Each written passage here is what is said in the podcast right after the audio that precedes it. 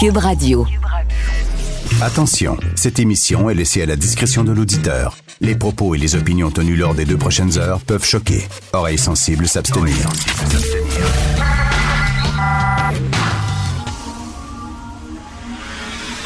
Martino. Richard Martineau. Politiquement incorrect.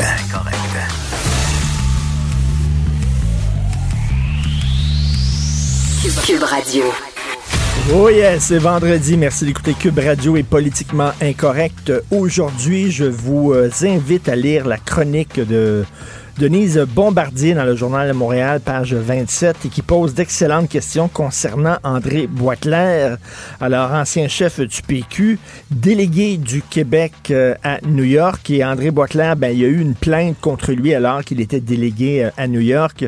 On parle de coke, on parle d'escorte. Euh, vous savez que Félix Séguin a fait une job d'enquête incroyable. Il a parlé à quatre escortes qui ont déjà été clients euh, qui ont déjà eu pour client euh, André Boitler. on parle de jeux sadomaso, des gens attachés tellement serrés que euh, un des escortes criait, avait de la misère, et ça a l'air qu'il aurait payé des escortes pour se battre entre eux autres. En tout cas, super gros trip de cul, puis de coke et tout ça. Alors, il y a eu des plaintes contre lui. Pauline Marois dit, oh, je ne savais pas. Ah, non, non, je savais pas, Pauline Marois. J'avais, j'avais aucune idée de ça. Ben oui. En tout cas, bref, on, il est sorti et rapidement. Il n'est pas allé jusqu'au bout de son mandat. On ne savait pas à l'époque pourquoi, mais il a quitté son poste de délégué euh, à New York de toute urgence et on s'est arrangé avec lui. C'est-à-dire qu'on a eu un arrangement de dire, regarde, on te sort de New York, on va te donner un autre job on va te donner une autre job. Tu étais chef du parti, tu étais un ami de la maison. Donc, finalement, on lui a trouvé une autre job, président de l'Institut de développement urbain du Québec, euh, dont euh, ce poste-là, il a démissionné mardi dernier dans la controverse. Donc, les gens savaient. Les gens savaient qu'il y avait un comportement erratique. Et là, regarde, ta, vie sexuelle, c'est ta vie sexuelle. Mais là, on parle, on parle de comportement vraiment erratique. Quand tu es politicien, quand même, euh, tu vis un peu dans une cage de verre. Les gens peuvent, euh, peuvent te critiquer. Donc, il faut que tu fasses doublement attention. Bref, euh, les gens le savaient autour de lui, puis ils n'ont rien dit. Puis ils ont négocié un autre poste. Puis elle, son texte, Denise Bombardier, s'intitule Les amis discrets d'André Boitler. Tous ceux qui l'ont couvert et protégé sachent qu'ils ont contribué à leur manière à donner de la politique et de l'exercice du pouvoir une image désolante et infiniment triste. Imagine-t-on une femme politique agissant de la sorte, s'affichant avec de jeunes prostituées, se, droguant tout en étant ministre ou diplomate? Deux poids, deux mesures, dites-vous, elle a dit qu'on n'aurait pas traité une femme de la même façon. Euh, ça, je le sais pas, mais en tout cas, bref, il a été, il a été protégé par ses amis euh, du PQ, quand même André Boitler. Et euh, on parle aussi de, jeunes prostituées. Euh, moi, je n'ai pas lu qu'ils étaient mineurs, cela dit. mais en tout cas, bref, il a été quand même protégé. Ces gens-là sont tout le temps puis il y a une, job, un autre job. On va trouver un autre job. Puis je me souviens, ça avait pris du temps.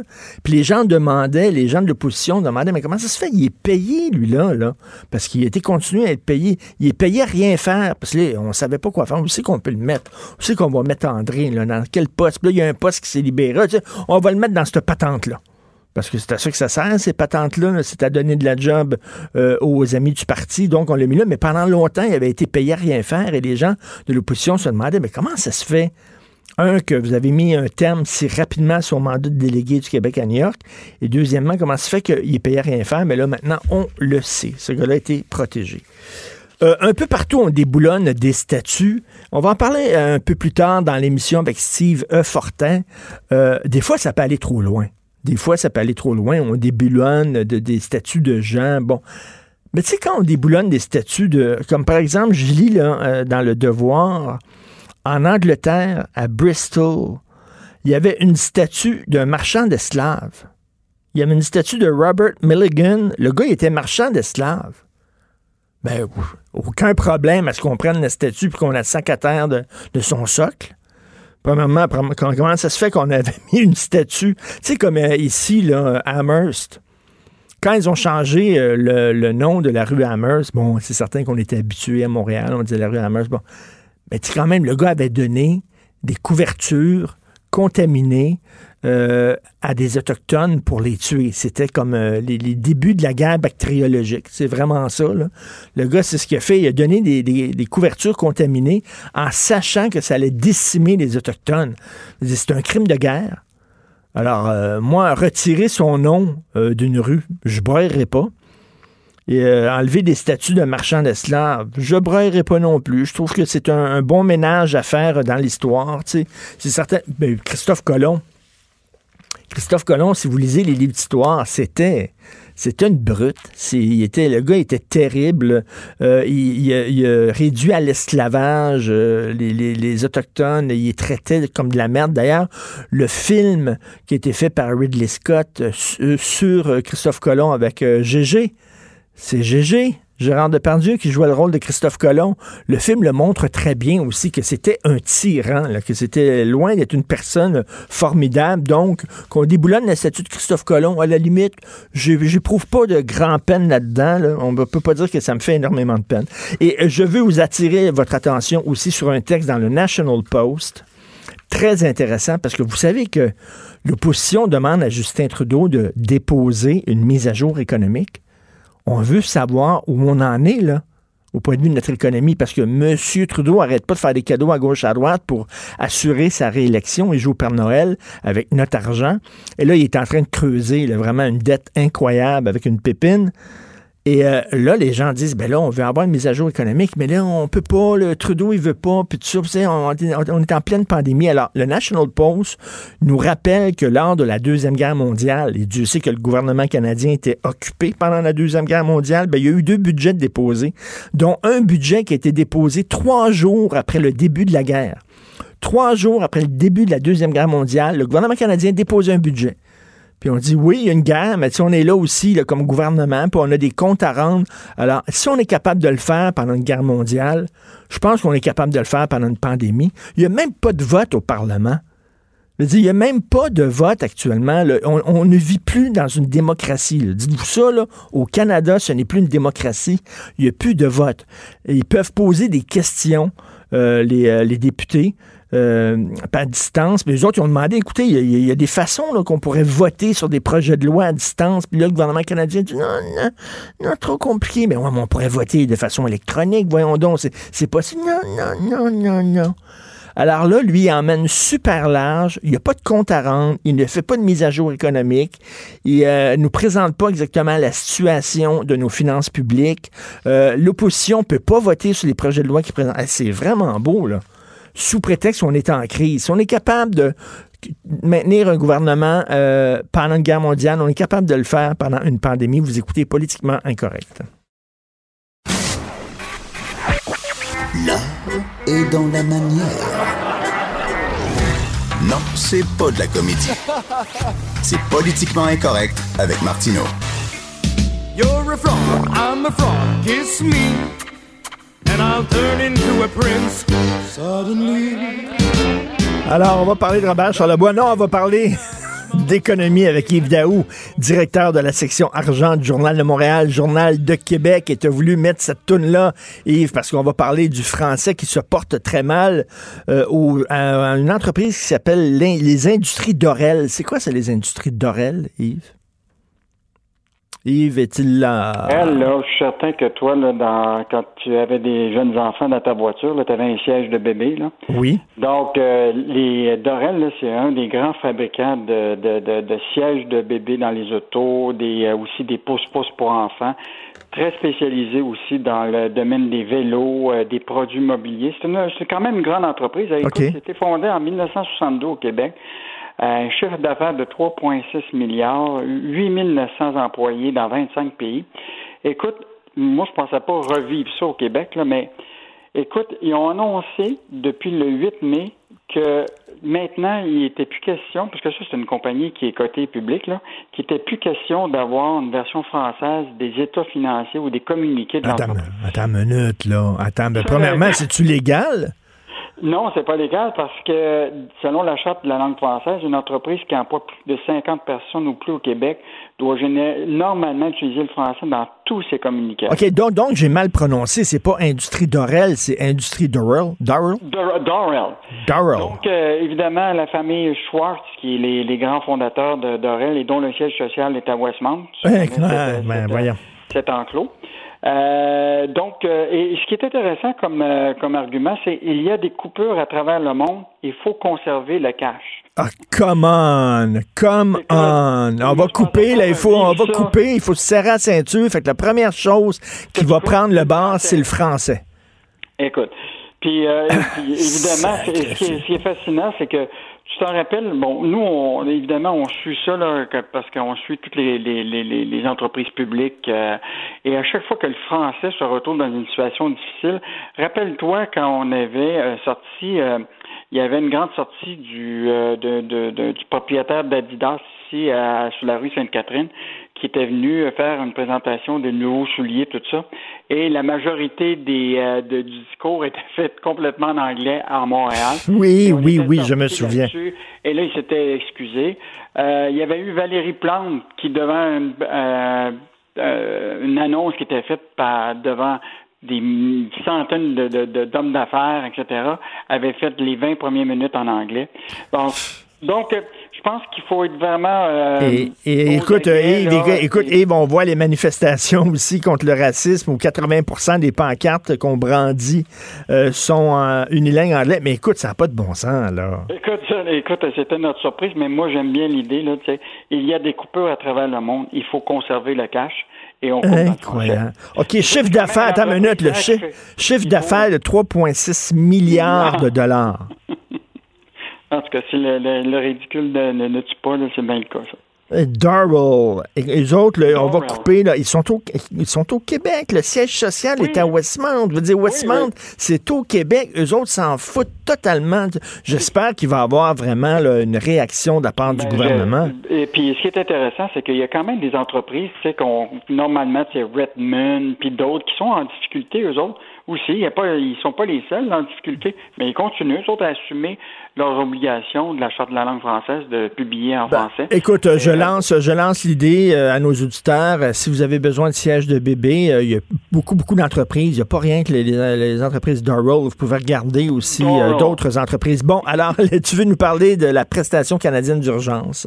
Ben, en fait, l'idée, c'est que je, je, veux te cumuler deux histoires. Là. Euh, ce matin, là, c'est annoncé là, que c'est fini la, la, la, fameuse prime là, de 2 dollars de l'heure pour euh, des grandes bannières. Là.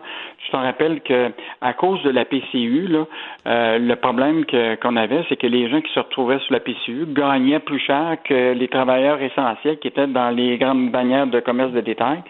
Et là, les les grandes bannières, les Walmart, les métros, Lowe's, Dollarama avaient dit, ben écoute, ça n'a pas de bon sens si on veut garder notre personnel. Donc, ils avaient mis euh, un 2 dollars de plus de l'heure. Alors là, évidemment, s'entend que la fin de PCU s'en vient.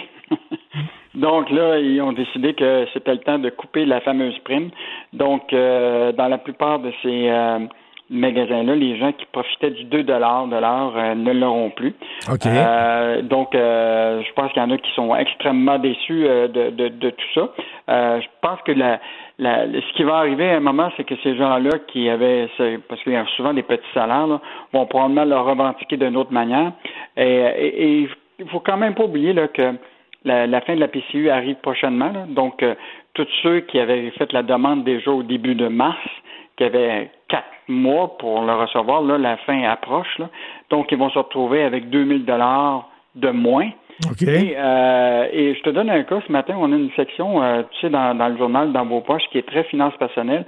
Et la chroniqueuse Emmanuelle Grill parle de ce retraité là, de 71 ans là, qui doit faire faillite parce que lui, là, tu sais, on a dit qu'on rappelait toutes les, personnes âgées de 65 ans pour travailler parce qu'il manquait de, de, monde avant la, oui. avant la, Et là, lui, il avait sa rente de retraite, mais il s'était trouvé un petit job d'appoint qui rapportait 1400 pièces net par mois dans un centre de ski.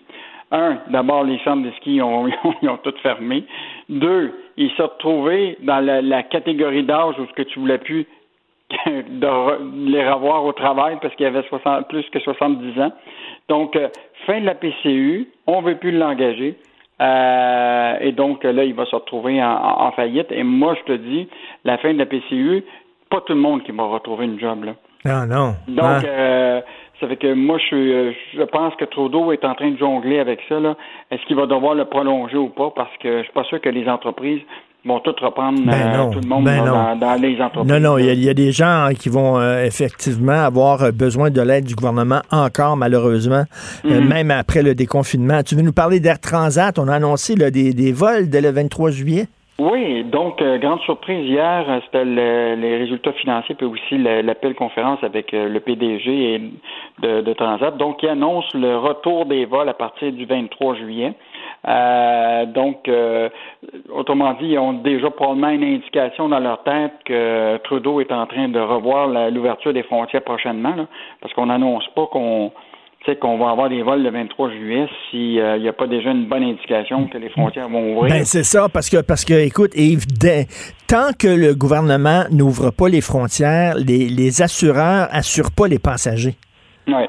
Donc, euh, j'ai l'impression que Transat a déjà une bonne indication que Trudeau va annoncer. Ah oui? Ben, on n'annonce pas que des vols vont reprendre le 23 juillet s'il n'y a pas déjà une indication que ça, parce que euh, je, discutais de ça avec ma blonde. Elle dit, penses-tu qu'à Transat, c'est des choses qu'on ne sait pas, puis qu'ils savent que le gouvernement va peut-être effectivement annoncer euh, une levée? Donc, ça veut dire qu'à partir de, de la mi-juillet, les gens pourraient peut-être faire des voyages à l'étranger? Ben, c'est ce qui ce qui annonce euh, Transat euh, déjà. Euh, même Air Canada, quand avait, comme je te l'avais dit la dernière fois, là, ils font déjà de la promotion de certains vols dans des destinations, mais c'était comme pour booker déjà pour peut-être l'automne.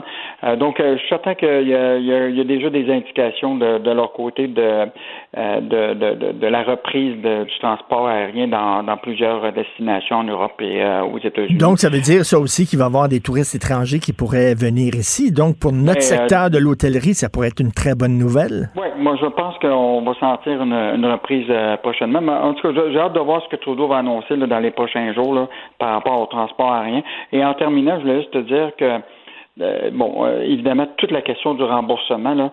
Hier, là, c'est, on, disait au 30 avril, là, Transat détenait pour 605 millions de dépôts de reçus de clients pour des voyages à venir.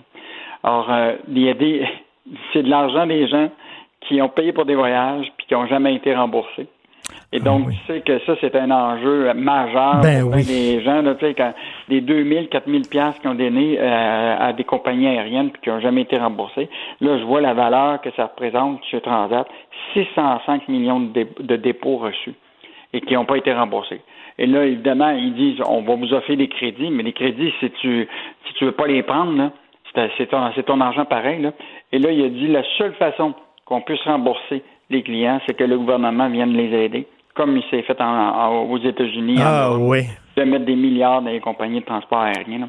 Donc, euh, les discussions entre Trudeau et les compagnies aériennes, là, j'ai l'impression que ça doit se passer à tous les jours. Mais ces entreprises-là, quand même, là, quand c'était quand ils ont eu des belles années, ils ont fait énormément d'argent. Et là, s'ils n'en ont pas mis de côté, c'est leur maudit problème. Air Canada nage dans les milliards de profits. Ben oui. Euh, et là, aujourd'hui, là, ils sont en train de quémander puis à garder les, euh, l'argent des, des, clients là, comme pour euh, continuer à survivre. Alors, gardez-vous une petite gêne, s'il vous plaît, les compagnies aériennes. Merci beaucoup, Yves Daou, directeur de la section argent du Journal à Montréal, Journal de Québec. Passe un excellent week-end. Bon, bon week-end, Richard. Alors, dès le 23 juillet, on pourra euh, peut-être recevoir des touristes étrangers et on pourra peut-être monter dans un avion et s'en aller quoi en Italie, c'est ouvert, au Portugal les frontières sont ouvertes, en Grèce, ou on pourrait aussi rester au Québec. C'est aussi euh, une option. Politiquement incorrect. À Cube Radio et sur LCN, le commentaire de Richard Martineau avec Jean-François Guérin. Cube Radio. Salut Richard. Salut Jean-François. Tu te poses la question, je viens de parler tout à l'heure à, l'une des signataires de cette lettre, sont une trentaine de médecins spécialistes de la santé à demander est-ce qu'on impose le masque obligatoire au Québec. Toi aussi, tu te demandes à quand on va imposer le masque. Ben, parce que là, là, vraiment, il fait beau, on déconfine, et je sais pas si tu vois autour de toi, mais les gens parlent de moins en moins de la COVID. On dirait que c'est comme si c'était terminé, c'était fini, mhm. c'était derrière nous. Les gens le disent, les spécialistes, les scientifiques disent, il va y avoir une deuxième vague, il faut se préparer, il faut continuer à se protéger. Et là, il y a l'Organisation mondiale de la santé, le Centers for Disease Control aux États-Unis, il y a plein d'organisations, et là, il y a ces 27 euh, euh, médecins qui ont signé une lettre ouverte, dont Alain Vadeboncoeur, qu'on connaît très bien, médecin, Madame Mina euh, Machouf, qui est épidémiologiste. On voit ici Amir Kadir, donc, qui disent il faudrait imposer le masque. Tu sais, le, masque dans des endroits fermés, dans les transports en commun. C'est certain que là, les restaurants vont ouvrir tu peux pas aller manger avec un masque d'en face. Tout, le monde s'entend là-dessus, là. Mais quand même, il va falloir faire attention. On dit que c'est la meilleure mesure de protection et il faut imposer le masque. Malheureusement, tant au Québec qu'au Canada, M. Arruda ne parle pas de masque. Mme Teresa Tam, qui est l'équivalent de M. Arruda, qui est la directrice de la santé publique euh, au fédéral, ne parle pas de masque, n'en parle pas. Pourtant, c'est quand même important. Il faut faire attention, même s'il fait beau. On veut pas avoir une sacrée grosse deuxième vague en pleine face en septembre et en octobre. Donc, si vous allez là, on permet euh, des rencontres dans des cours, on permet des rencontres même à l'intérieur des maisons. Maintenant, vous pouvez recevoir des amis super à la maison, etc. On dit dans des endroits fermés où on ne peut pas respecter la, fameuse règle, pas du 2 mètres, c'est rendu maintenant 1 mètre. Si vous ne pouvez pas respecter ça, mhm. portez un masque. Les endroits où on porte le masque régulièrement, à Hong Kong, dans les pays asiatiques, tout ça, on a vraiment euh, vu une baisse euh, drastique des cas. Donc, ça coûte pas cher. Il y en a partout des masques. Il faut le porter. Malheureusement, je comprends pas pourquoi nos gouvernements, nos directeurs de la santé publique ne le disent pas euh, davantage que ça, que le masque, c'est important.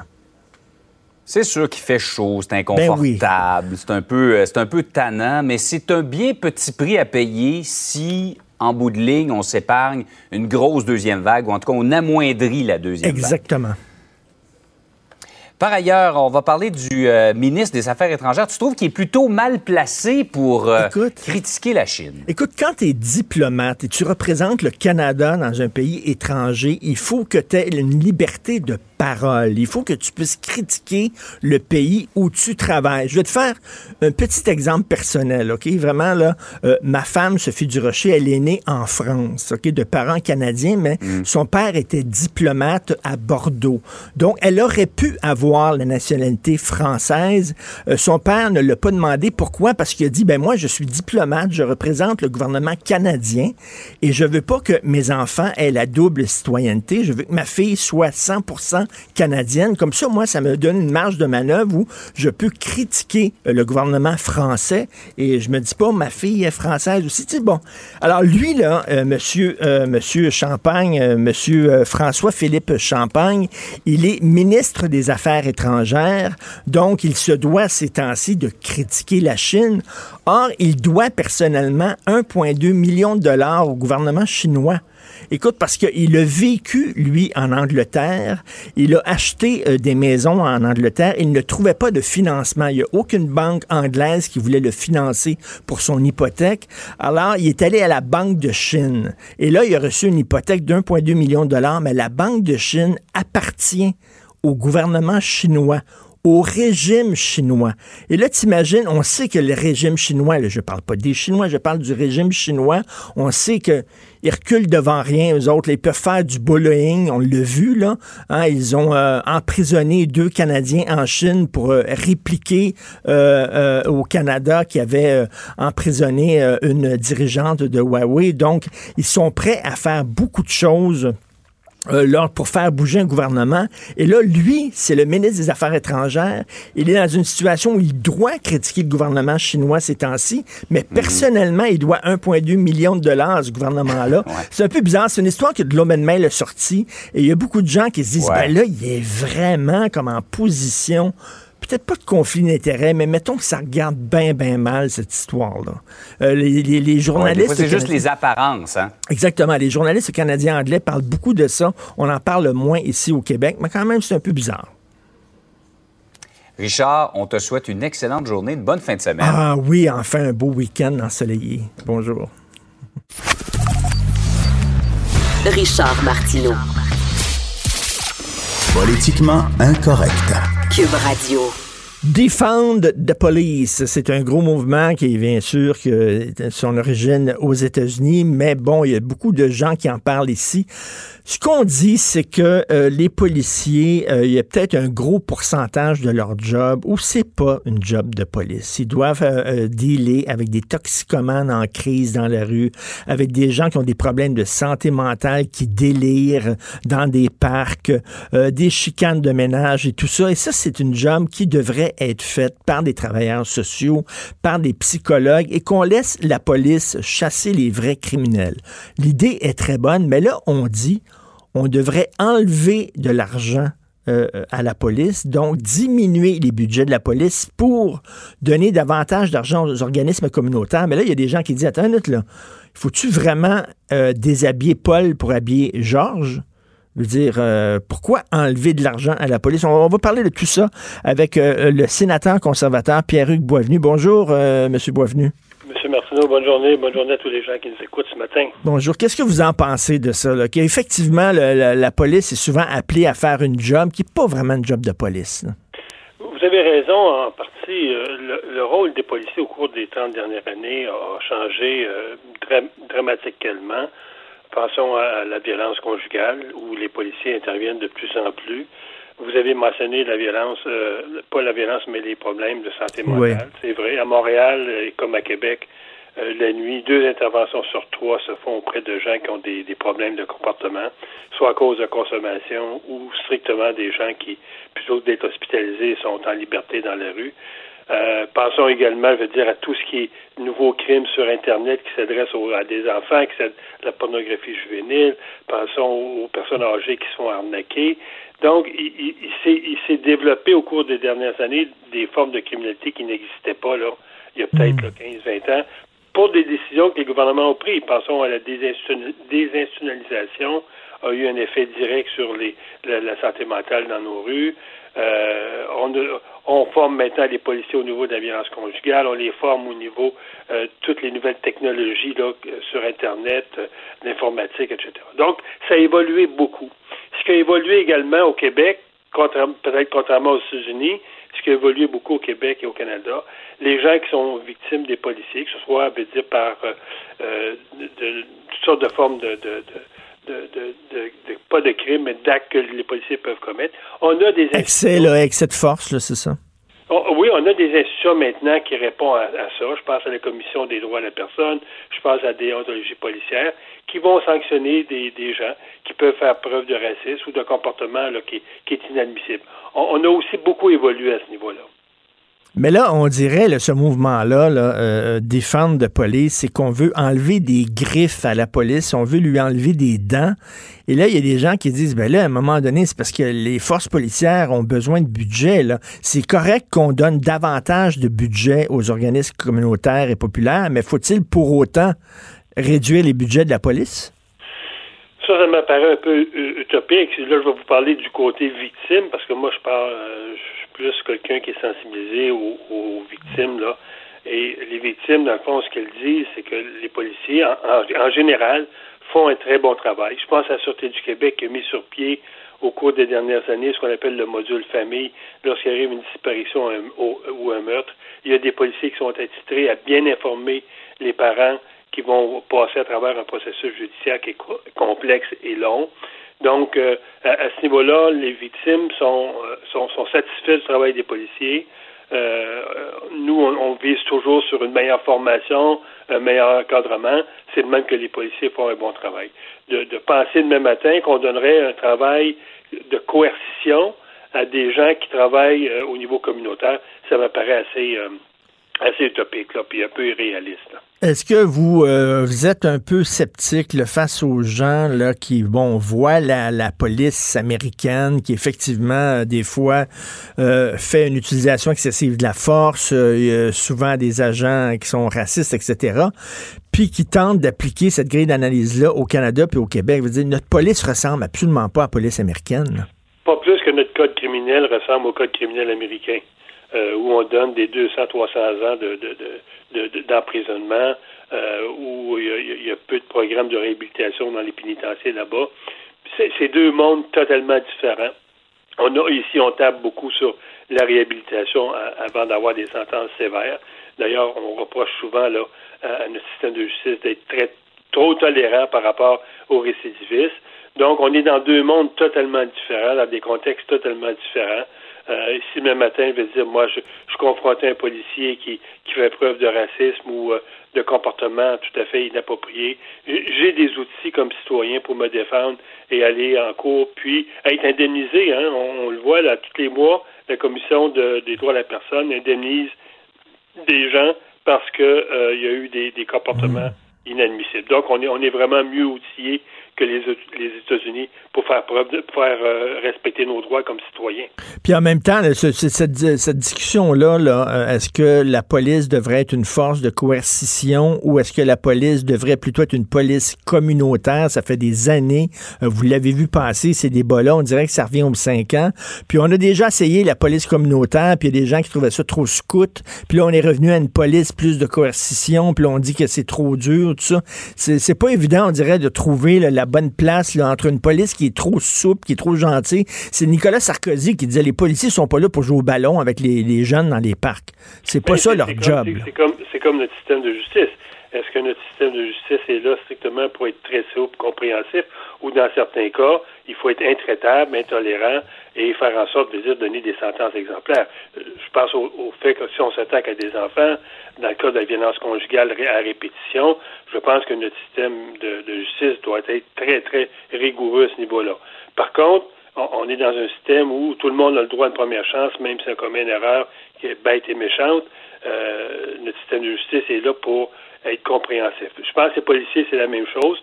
Euh, ils travaillent avec un code criminel, ils travaillent avec, un code, là, un code, un code, criminel. Et lorsqu'il arrive des situations, ils font preuve de jugement également. Euh, si on vous arrête sur la route, puis vous vous, vous, vous, êtes à une, vitesse excessive, mais que vous êtes dans une, une situation d'urgence, mais souvent les policiers vont faire preuve de tolérance mais si vous êtes un récidiviste de la route, inconscient, insouciant, mais là, je pense que les policiers doivent être euh, intraitables. Mmh. Parce que vous mettez la vie des gens en danger. Tout à fait, tout à fait. Les, locaux, les studios de, Cube Radio, euh, M. Boisvenu, sont situés juste en face du parc Émilie-Gamelin. Et c'est pas un secret pour personne. Le parc Émilie-Gamelin, c'est vraiment le rendez-vous des, des, toxicomanes, des gens qui souffrent de maladies mentales. On en voit ici régulièrement autour des locaux de gens qui délirent, qui sont en, en crise. Et on voit les policiers, je vois souvent les policiers qui discutent de façon très gentille avec ces jeunes-là, qui sont complètement perdus, puis tout ça. Puis je me dis, mon Dieu, ils sont fantastiques, même temps, c'est pas la job de la police de faire ça. On devrait euh, envoyer des, psychologues, on devrait envoyer des travailleurs sociaux. on le fait déjà à Montréal. Euh, Montréal, depuis quelques années, euh, il y a des travailleurs sociaux, des gens qui sont formés là pour traiter avec ces gens-là sur le plan médical. qui accompagnent les policiers la nuit. Ça, ça se fait depuis un an ou deux. Et je pense que l'expérience, elle est très positive.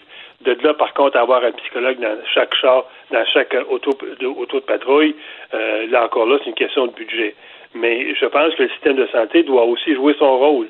Euh, ces gens-là, est-ce qu'ils doivent se retrouver dans la rue? Je ne crois pas. Euh, faut pas oublier qu'entre 1982 et 1995, on a libéré 50% des lits d'hôpitaux en hmm. matière psychiatrique. Donc ces gens-là, hmm. effectivement, se retrouvent là à l'air libre et si par malheur ils vont ils vont oublier de prendre une médicamentation, puis ils vont consommer par-dessus ça, ça devient des bombes à retardement, qui est très difficile à, contrôler, euh, que ce soit par un policier ou même un travailleur social. Ici, c'est vraiment le système de santé qui doit s'assurer par tous les moyens possibles de bien encadrer le logement de ces gens-là, de bien encadrer le suivi médical. Il y a des expériences intéressantes qui se font à, Toronto, au Nouveau-Brunswick, il y en a une dans la ville de Québec qui se fait où on encadre ces gens-là avec un couvre-feu, avec un suivi médical, et on abaisse le taux de récidive de 90% Donc moi, je suis plus de, de l'école de dire libérons plutôt des parce que dans nos pénitenciers fédéraux, on a atteint maintenant 30% de gens qui ont des problèmes de santé mentale. Ce que je dis, libérons ces gens-là de ces pénitenciers-là qui nous coûtent 200 000 par année et mettons-le dans la société, mais avec un encadrement, ce qu'on appelle avec un logement supervisé, des services de hmm. santé supervisés. Et là, ça nous coûte quatre fois moins cher et on, abaisse les taux de récidivisme de récidive de 90% Mais c'est comme si la machine étatique ne comprend pas ça encore. Hmm. L'argent, elle est là, l'argent. Sauf que souvent, euh, plutôt que de régler le problème de santé, on va mettre ces gens-là en prison et c'est pas leur place en prison. Tout à fait, tout à fait. Et écoutez, en terminant, il y a des gens qui disent que bon, il y a un fort pourcentage de gens qui sont en prison pour des crimes reliés au trafic de drogue. Il y a des gens qui disent qu'on devrait peut-être aborder toute la question de la drogue sous l'angle de la santé publique et non sous l'angle de la criminalité et qu'on devrait décriminaliser toute drogue, même les drogues dures, et pas envoyer ces gens-là en prison. Euh, vous en pensez quoi de ça? Vous savez, en prison, les, gens qui consomment, qui consomment, je parle des consommateurs, hmm. je parle pas des dealers, les consommateurs, il y en a très peu qui sont emprisonnés. Ce qu'on retrouve, surtout dans le système carcéral canadien... C'est des trafiquants. C'est des trafiquants. C'est des gens qui vendent la drogue à des enfants des gens qui vendent de la drogue à des gens qui ont déjà des problèmes de ça, ça à mon avis, il faut continuer de criminaliser ça. Hmm. De là, par contre, à décriminaliser la, la possession simple et la consommation, là, je pense que c'est un débat de société. On l'a vu avec le marijuana, ça a été moins pire qu'on le croyait, même s'il y a eu une augmentation de la consommation, surtout chez les jeunes, euh, c'était quand même moins pire. La société, vous savez, elle a quand même un niveau de responsabilité qui est là au départ. Là. Hmm. Donc, moi, je pense que c'est un débat qu'on devrait avoir. Mais ce que je dis aux gens, il y a très peu de gens qui sont incarcérés parce qu'ils ont, ont, pris là, de la cocaïne. Hmm. Celui, par contre, qui en a vendu à des enfants, eux, on, doit, on doit être très sévère par rapport à ça. Vous êtes sénateur conservateur. Pensez-vous qu'on va avoir une mise à jour économique à un moment donné? Ça, je vous dirais, là, moi, ça fait euh, un mois que j'en parle autour de moi. Je, trouve un peu, euh, un peu inquiétant. Ben on oui. pas actuellement une, une, stratégie de reprise économique. Moi, je parle à des, à des gens qui sont en affaires et tout le monde sont sous euh, sous temps sous tente d'oxygène. Tout le monde sont, sont sous euh, euh, de l'aide là, je dirais là temporaire avant de mourir quasiment là. Et ces gens-là, dans le fond, ce qu'ils ce qu'ils me disent, OK, si je reprends demain matin, si je rouvre demain matin, mais j'ai une dette de 100 000 ou j'ai des problèmes financiers, c'est quoi la stratégie du gouvernement pour repartir l'économie, pour faire en sorte qu'on ne se retrouve pas l'automne prochain avec un 20% de chômage? Et ça, ça va nous amener d'autres problèmes liés à la criminalité. Parce qu'on sait que lorsque l'économie va mal, la criminalité augmente. Donc, il faut que le gouvernement ait une stratégie à ce niveau-là pour faire en sorte qu'il euh, n'y ait pas plus de, gens qui prennent la voie de la criminalité pour résoudre des problèmes souvent qui sont économiques. Tout à fait. On l'attend euh, toujours, cette stratégie-là. Merci beaucoup, M. Pierre-Hugues Boisvenu. Bon week-end. Vous aussi, et euh, bonne journée et saluez votre charmante épouse. Merci, au revoir. Martino, le seul qui peut tourner à droite sur la rouge à Montréal. Politiquement incorrect. Mais c'est politiquement correct de l'écouter. Alors, nous parlons avec Steve Fortin, chroniqueur, blogueur au Journal de Montréal, Journal de Québec. Salut, Steve. Salut, comment ça va? Ça va super bien, c'est le week-end qui s'en vient. Écoute, je veux te parler de la loi 61 parce que je, suis un peu divisé là-dessus, puis mhm. j'aimerais avoir tes, lumières là-dessus parce que oui, d'un côté, bien sûr, j'étais inquiet qu'on donne beaucoup trop de pouvoir au gouvernement, puis qu'on recule, puis qu'on commence à donner des contrats à des entreprises là, qui, qui, sont un peu, euh, qui, ont les, les, mains dans le plat de bonbons. Mais d'un autre côté, il faut que ça bouge. Là, il faut les construire, les maisons pour aînés, il faut les construire, les écoles puis on peut pas attendre deux ans. Souvent, ça prend deux ans entre la décision de construire une école puis la première pelletée de terre. À un moment donné, il faut que ça déguédine. Puis je peux comprendre le gouvernement de voir presser les choses. Toi, tu te situes où là-dedans? Ben écoute, euh, d'abord, est-ce qu'on avait vraiment besoin d'un mammouth pour faire tout ça? Euh, le hmm. mammouth parlementaire, cette procédure parlementaire-là dans laquelle euh, on inclut tout et son contraire afin de faire passer ça. Bon, je pense que, tu sais, en partant, François Legault, puis tous les gens au gouvernement ont dit, ben on veut pas que ça se fasse par baillon, puis on, on, a voulu, tu sais, faire preuve de bonne foi. Au cours des dernières heures, le discours change un peu. On voit que là, ils sont peut-être moins sûrs de pas vouloir faire un baillon, mais tu sais, en gros, là, moi, ce qui, ce qui, me chicote là-dedans, c'est, euh, c'est de voir à quel point ce gouvernement-là tient à certains pouvoirs discrétionnaires qu'on impute à une pandémie et alors que cette pandémie-là, de plus en plus, on déconfine, puis on est sur la pente descendante. Donc, si on est sur la pente descendante, nonobstant s'il y aura une deuxième vague ou pas, c'est difficile de faire avaler aux gens que tout à coup, le parlementarisme, lui, devrait monter une pente abrupte, très abrupte par rapport au pouvoir qu'on donne au gouvernement. Il y a quelque chose d'antinomique là-dedans, puis il, faut vraiment que les parlementaires fassent un travail euh, diligent, avec beaucoup de diligence pour regarder tout ce qu'il y a là-dedans.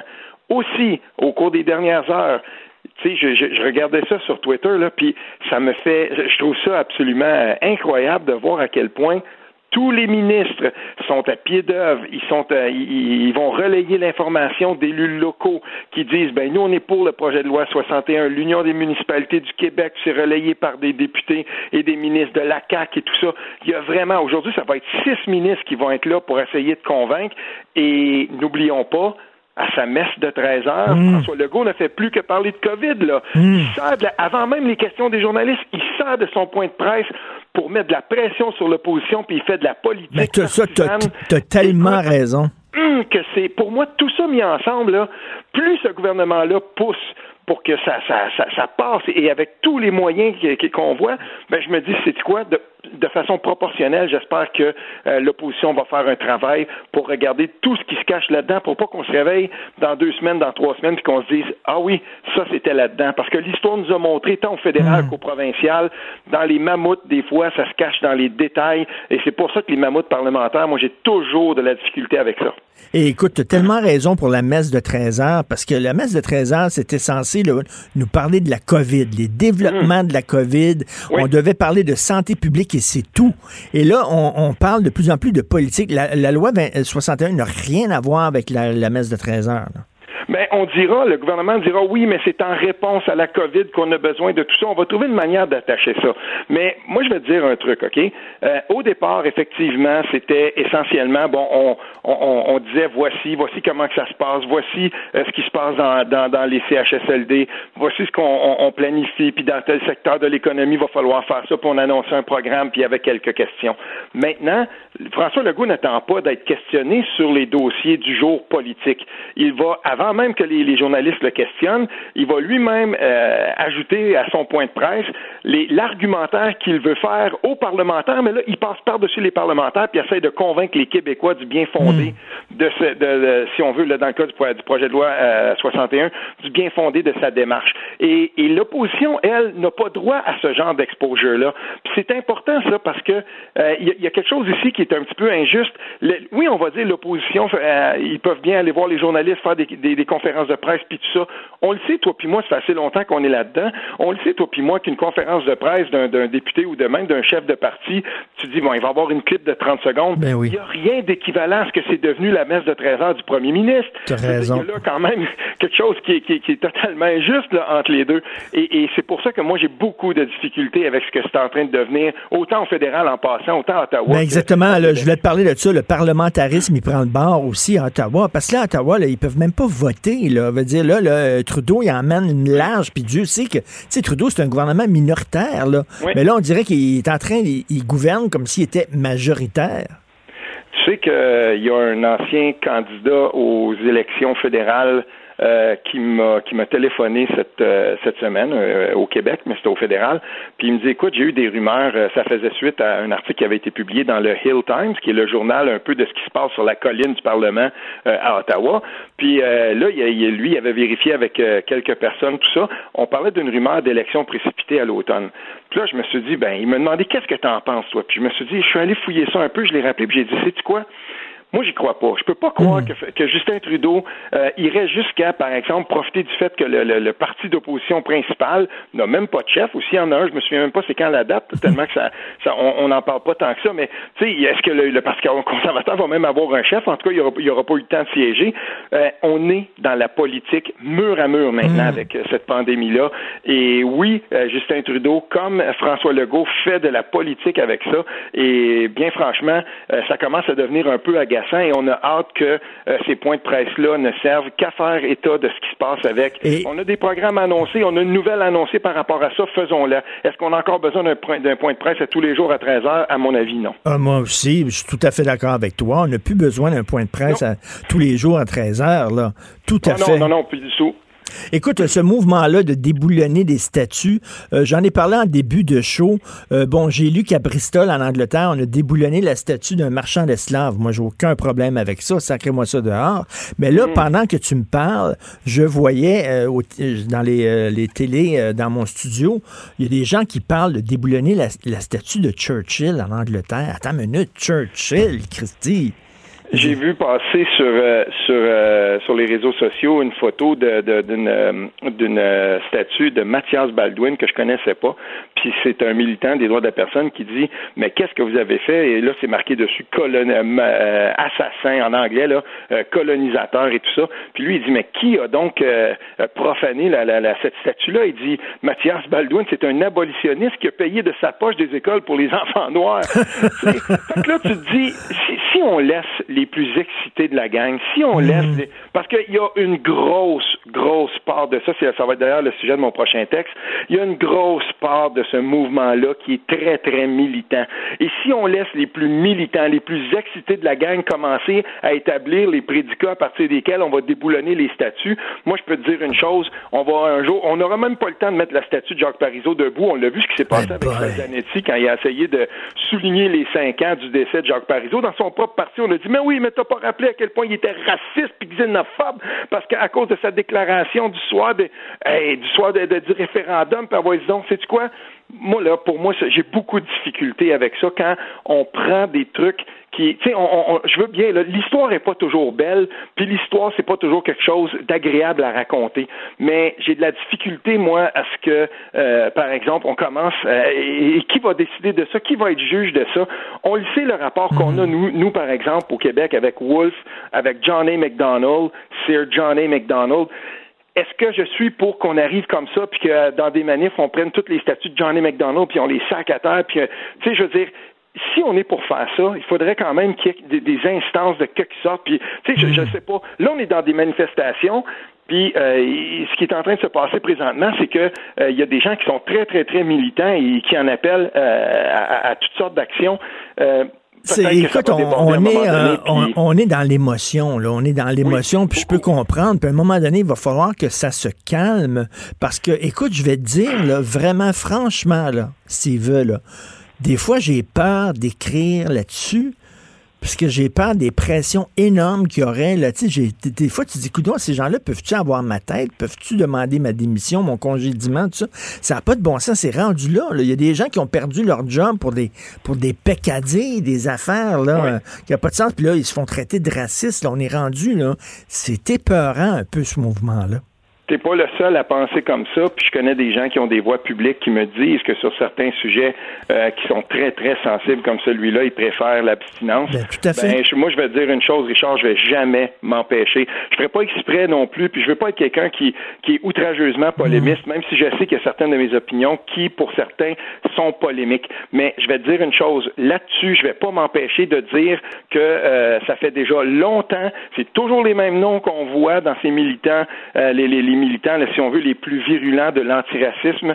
Euh, déjà en mai 2016, ça avait commencé, il y avait des gens qui militaient fort, fort euh, et qui disaient faut mettre sur pied une commission sur le racisme systémique. On a vu comment ça s'est terminé sous le gouvernement Couillard, le volte-face de, Philippe Couillard là-dessus après la volée qu'il avait mangée au partiel de Louis Hébert. Il avait décidé de reculer. Les gens l'avaient traité de tout et non là-dedans. Et, il y a comme, il faut comprendre d'où ça vient tout ça. Et le, le, titre de mon prochain texte, ça va s'appeler L'occasion fait le Et je te, je te laisse deviner pourquoi. Tout à coup, euh, l'occasion s'est présentée pour qu'on qu'on ramène ça. Il n'y a pas de mauvais moment pour discuter de mmh. racisme, mmh. mais il y a des gens qui attendaient ça. Et il y en a là-dedans qui sont très, très, très militants. Et il n'y a pas que le racisme dans cette enveloppe-là. Ces gens, après ça, si on les laisse aller, ils vont nous dire la loi 21 est raciste, la loi 101 est raciste. Et si on s'embarque dans ce, dans, dans ce chemin-là, ben, à un moment donné, ils vont déboulonner pas mal plus que des statuts. Ben, tout à fait raison, mais, mais eh, écoute, je, je veux pas tomber dans l'autocensure, mais, mhm. mais vraiment, je me dis, euh, tu sais, euh, sur les médias sociaux, je vais faire attention à ce que j'écris maintenant parce que tabarnouche, le, le ton est rendu tellement incroyable. C'est qui? C'est pas la, la fille ou la, la, la, la, bru de Brian Mulroney qui vient de perdre sa job à la télévision parce que c'est obstiné dans les médias sociaux avec une militante noire. Elle n'était pas d'accord, blablabla. Elle, elle avait un job à TV et puis un bel média a décidé de la sacrer dehors parce que, écoute, elle avait rien dit de, particulièrement grave. Mais en tout cas, c'est rendu débile. Et je lisais dans la presse où on a dit, mais comment ça se fait que toute la, plupart des, des, pancartes sont en anglais lors des manifestations Black Lives mhm. Matter? Et là, il y a une militante qui dit, oui, mais là, il faut arrêter de, de focuser là-dessus.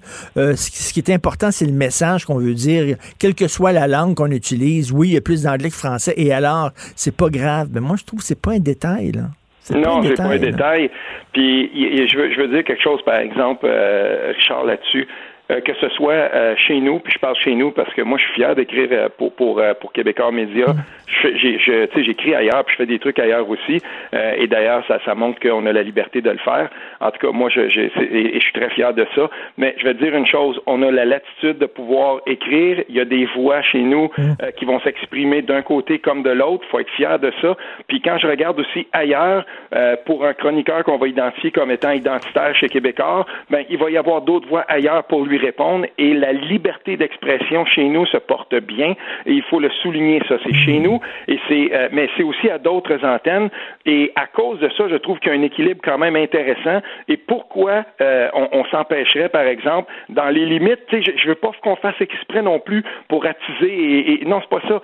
Mais les opinions que j'ai vues moi les gens défendre d'un côté comme de l'autre jusqu'à maintenant il y a rien là-dedans pour faire perdre la tête à personne. Et euh, par exemple le texte que tu avais écrit où, tu parlais speak white il y en a là-dedans qui ont complètement explosé.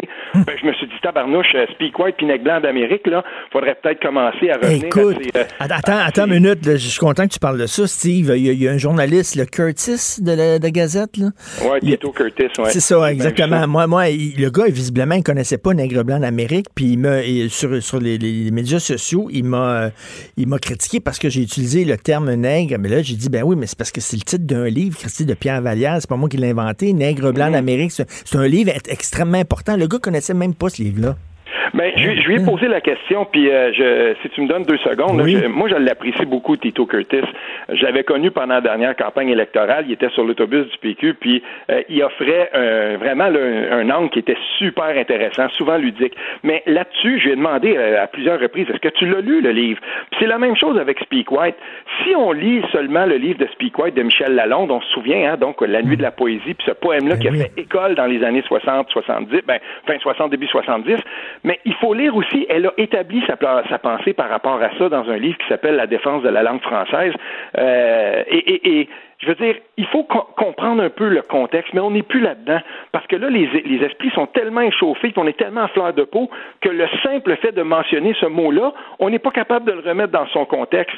Ben, moi, je vais te dire une chose, Richard. J'ai été chanceux à l'Université d'Ottawa d'avoir un cours sur l'écriture de la négritude par un prof argentin qui s'appelle Daniel Castillo Durante. Puis quand tu apprends un peu ce que c'est que la négritude par Aimé Césaire, par Aléo mm. Carpentier, euh, là, tu te rends compte que tout à coup, ce mot-là, il va falloir à un moment donné qu'on dépasse sa première signification. Et il y a beaucoup plus à ce mot-là que euh, son premier degré, ou en tout cas le degré que certains vont vouloir lui donner, qui est trop militant. Ben oui, comme, comme l'art nègre, ça, ça, se dit, ça. Écoute, euh, c'est un plaisir. Je suis vraiment tellement content que tu participes au show, toi. Puis j'aime ça discuter avec toi. Tu es, courageux. Puis euh, merci beaucoup, Sylvain Fortin. Ben, toujours un, plaisir, mon cher ami. Puis bonne fin de semaine. Merci, bon week-end. Richard Martineau. Politiquement incorrect. Alors, le théâtre du Rideau Vert, euh, qui a eu une excellente année d'ailleurs. J'ai vu L'Homme de la Mancha cette année. J'ai vu Le Malade imaginaire avec Luc Guérin et Patrice Cocro. C'était super, vraiment des très belles productions. N'a pas eu sa subvention du Conseil des arts du Canada. Euh, est-ce que parce que le théâtre est mal géré? Non, il est super bien géré. Est-ce que c'est parce que les pièces sont pas de bonne qualité? Non, non. Le directeur du Conseil des arts du Canada, Simon Brault, dit non, non, c'est des pièces d'excellente qualité. Mais c'est quoi le problème? Alors, le problème, c'est que les, pièces présentées par le Théâtre du Rideau Vert ne reflètent pas suffisamment les préoccupations sociales. Et ça, ça met Stéphane Leroy dans tous ses états qui est avec nous. Salut Stéphane. Est-ce que Stéphane est là? Stéphane n'est pas là. Ah, il n'est pas là. On va lui parler tantôt, mais c'est complètement délirant, ça. Stéphane Roy, qui est avec nous, il est un acteur, auteur, réalisateur, metteur en scène. On va lui parler dans quelques minutes. Euh, il est complètement découragé de ça.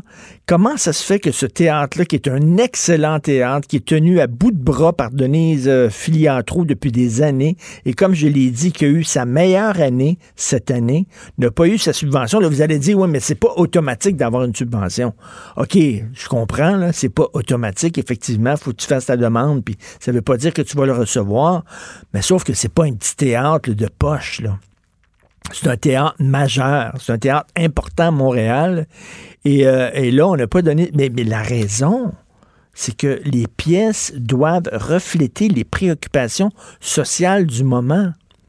Ça, ça veut dire quoi? Tu peux plus monter un Tchekhov, tu peux plus monter un Shakespeare, tu peux plus monter un Molière ou des classiques du genre parce que ça ne parle pas des, des thèmes à la mode, c'est-à-dire l'écologie, la théorie du genre, les transgenres, le féminisme, les baleines à bosse, etc. Est-ce que c'est vraiment le rôle de l'art d'éduquer les masses? On se croirait en Union soviétique dans les années 20. Et Stéphane Roy est avec nous. Salut Stéphane. Salut Richard, ça va bien? Ben, ça va bien, mais toi, ça, ça, te déprime bien raide, ça. Ben oui, j'ai lu ton papier hier. Euh, j'étais un petit peu impressionné du fait que le gouvernement ait autant d'impact dans, dans l'art, dans la blague créatif, tu sais. C'est carrément de la censure, j'en reviens juste pas. Et là, ça m'inquiète beaucoup parce que, en fait, en plus de la censure de, l'État, il y a la censure individuelle qu'on se fait nous-mêmes en écrivant, en se disant ça passera pas au comité. Euh, quand je vais me faire lire, euh, peut-être être refusé à cause de ceci, là. Ce qui est une autocensure qui s'ajoute à ça et que tous les comités, tous les groupes d'artistes font en ce moment font une autocensure. Il n'y a pas assez de filles dans le projet. Il y a pas, il y a une autocensure tout le temps, tout le temps. Et même sur les thèmes, là. Et je trouve ça très, très inquiétant parce que c'est, c'est comme euh, la Stasi, là, tu sais, à ben l'époque euh, russe. Ben oui, c'est ça, parce qu'à l'époque, si tu voulais avoir euh, de l'argent de la part du gouvernement russe, il fallait que tu fustiges le capitalisme, que tu chantes les vertus de la révolution communiste et tout ça. Et, mais c'est pas ça le rôle de l'art. On n'est pas là pour faire... Tu sais, c'est c'est pas comme euh, l'amour. L'inverse, euh, l'art est censé euh, provoquer, remettre en question même, même les, bonnes idées, la, bonne morale, les idées préconçues. L'art, l'art c'est un, un, indicateur de changement. D'habitude, on, on provoque, surtout le théâtre en plus, c'est la place pour faire ça. Il y a du théâtre, euh, bon, euh, pour apprécier du théâtre, simplement pour les beaux mots, le beau geste, mais le théâtre, c'est un, un, acte contestataire aussi, ça peut l'être. Et dans, dans, tout ça, de la façon que ça fonctionne, on peut vraiment pas voir ça arriver. Mais c'est ça qui m'impressionne, qui m'a toujours impressionné, moi, de savoir qu'il y a des comités qui lisent et qui ont des directions. Genre, il faut mettre plus ça sur le multiculturalisme. Ben il faut mettre ça plus genre fait que donc, c'est vraiment des comités orientés et que, que les artistes acceptent ça. Le trois quarts n'ont pas le choix parce qu'ils reçoivent les subventions. Ben, c'est ça. pas se mettre à mordre la, main qui, qui est nourrie, là, les grosses institutions, tout ça. Mais quand je vois un article comme tu as, écrit hier, puis en apprenant ça à propos du rideau vert, je me suis dit tous les théâtres devraient se, devraient se, lever aux barricades, puis les artistes venir dire non, on veut pas que que, euh, que l'État interfère dans la création artistique. Ben c'est ça, exactement. Écoute, euh, tu il devrait regarder est-ce que le, théâtre est bien géré, est-ce que le théâtre, euh, euh, ses pièces semblent appréciées du public? Et, pas s'impliquer dans la dans, dans, dans, dans, dans l'art elle-même, puis dans, lui-même, puis dans, dans la culture, puis dans les pièces elles-mêmes. Ça n'a pas d'allure, c'est pas leur rôle. Ça m'a amené à réfléchir sur le sujet parce que je savais que j'allais te parler ce matin, puis je me suis dit, mais ça serait quoi le meilleur modèle c'était pas ce modèle-là. Parce qu'on a un gros problème au Québec, c'est le, ratio, c'est-à-dire le nombre de personnes qui peuvent acheter ton billet, qui peuvent acheter ton euh, aller voir ton film est petit, parce qu'entre autres, on est, on est 7 millions de francophones. sais, en France, c'est une autre affaire, là, ils sont rendus 70 millions, je pense. Tu, sors un flop tu fais un million de box-office. C'est, c'est une autre affaire carrément. Mais, mais mais ici, comment on pourrait financer l'art? Parce que l'art est quand même perdant toujours un parce que tu veux euh, tu peux pas en vendre autant, surtout particulièrement au Québec.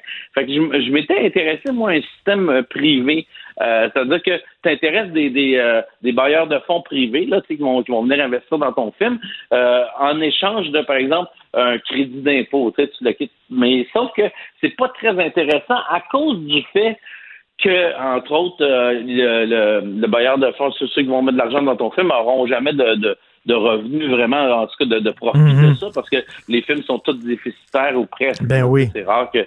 Pas parce que pas parce qu'ils sont pas bons, hein, ils sont déficitaires parce que le, le coût d'un film versus la population qu'on est, ben euh, le calcul ne se fait pas. Peut-être qu'on en produit trop, mais ça, c'est un autre, c'est un autre euh, débat. Peut-être qu'on en produit trop pour la, la, la, la somme de gens de la, population du Québec. Mais, mais je veux revenir là-dessus. Là. C'est comme, ça va être quoi la, place des, des, grands classiques? Est-ce qu'on va dire, ouais, mais Tchekhov, ça n'a rien à dire sur notre époque, ça ne parle pas euh, de la pandémie, ça parle pas du racisme, ça parle pas euh, de la théorie des genres, fait que, bof, vous devez pas monter des, des Tchekhov à un moment donné. Ou alors, on va se sentir obligé de moderniser la pièce, de transposer. Il n'y a rien de pire que ça quand tu vas voir des classiques de Shakespeare, puis finalement, ils transposent ça chez des punks, puis ça se passe dans une ruelle de, de Schlaga Maisonneuve, puis euh, il n'y a rien de pire que ça, là, de voir. C'est comme à un moment donné, ça, va être quoi la place des, classiques au théâtre? Ben, je trouve qu'on n'a pas les euh, la coin dure parce qu'en fait, euh, je, pense, aux, statuts qui sont déboulonnés en ce moment, là, qui sont tirés un peu partout. C'est un peu la même affaire, là, des statuts de, de général sudiste. Bon, c'est sûr qu'un marchand d'esclaves qui dit ouais, ça c'est correct. Ben Mais un général sudiste, parce que à l'époque, lui, à l'époque où il était là, le général sudiste, ben c'est une part de l'histoire. Puis lui défendait euh, l'État. En fait, il, y a plein de patriotes qui croyaient comme, comme lui. Fait que si on n'est pas capable de regarder cette statue-là avec un recul en se disant, ok, c'est une partie de l'histoire qui ne qui appartient pas aujourd'hui, mais ça nous fait la leçon que ça a déjà été le même, donc que c'est dangereux d'y retourner par exemple, là, dans le racisme. Mais la même chose avec le théâtre, c'est-à-dire que euh, quand, je vois une pièce, je me souviens, à un moment donné, j'avais, euh, j'avais joué la, putain respectueuse, qui était une pièce assez heavy metal euh, sur une, putain, puis un gars qui était misogyne au bout. Mais moi, ce que je voyais là-dedans, avec à l'époque où on la jouait, c'est, une critique du misogyne, en disant, en disant Ah ben oui, c'était comme ça à l'époque, il était comme ça. Mais là, si t'enlèves tout ça, t'as même plus la critique, t'as même plus l'idée que ça existait. Donc, c'est comme effacer une partie de la mémoire. Moi, je trouve que le, le tu connais la théorie du yin et du yang là, dans, le, dans, le zen, le noir et le blanc. Si t'as pas une partie noire, t'as pas la partie de blanc. Puis le blanc et le noir s'équilibrent. Là, ce que t'effaces, là, t'effaces tout le noir, là, ben, on Exactement. Va, et, et, le logo. Mais, le, logo zen, t'effaces tout ça. Puis là, il reste juste du blanc, ben, c'est débalancé. Le jour et la nuit font l'équilibre de, l'état des choses. C'est la même chose en or. C'est-à-dire que euh, les, les pièces comme vous voyez au bout de la nuit, ça devrait être interdit, là, si on au. Mais sauf que c'est une école, c'est une façon d'apprendre. Et, là, HBO, HBO vient d'enlever de, de, son service de streaming le film Autant n'emporte le vent, qui est un classique, là, sous prétexte que c'est raciste. Oui, c'est vrai que ça se passe dans des plantations de coton, mais le film a été fait en 1939. Là. Il a été fait en 39. Il est, il, il, est, il est un portrait de son époque. Est-ce qu'on va devoir. Je trouve ça intéressant ce qu'ils veulent faire, par exemple, HBO. Ils veulent, ils veulent mettre euh, euh, juste une espèce de petit, euh, histoire, de, en tout cas, une mise en contexte avant le film mhm. pour expliquer, voilà, ça c'est ça c'est intéressant. Tu mets une petite mise en contexte pour être sûr que les gens qui ont, qui ont, qui ont deux de de quotient soient ben d'assumer sur le fait que ça, a été fait à une autre époque.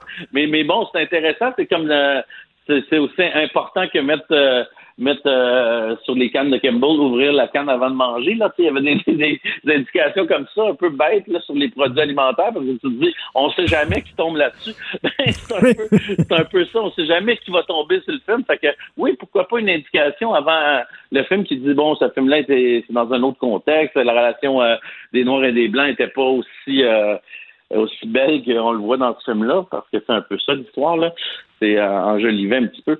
Fait que donc, euh, oui, euh, ça, mais tu sais, moi, je suis complètement d'effacer des classiques puis tout ça. Faut avoir la coin il faut être capable de regarder le passé.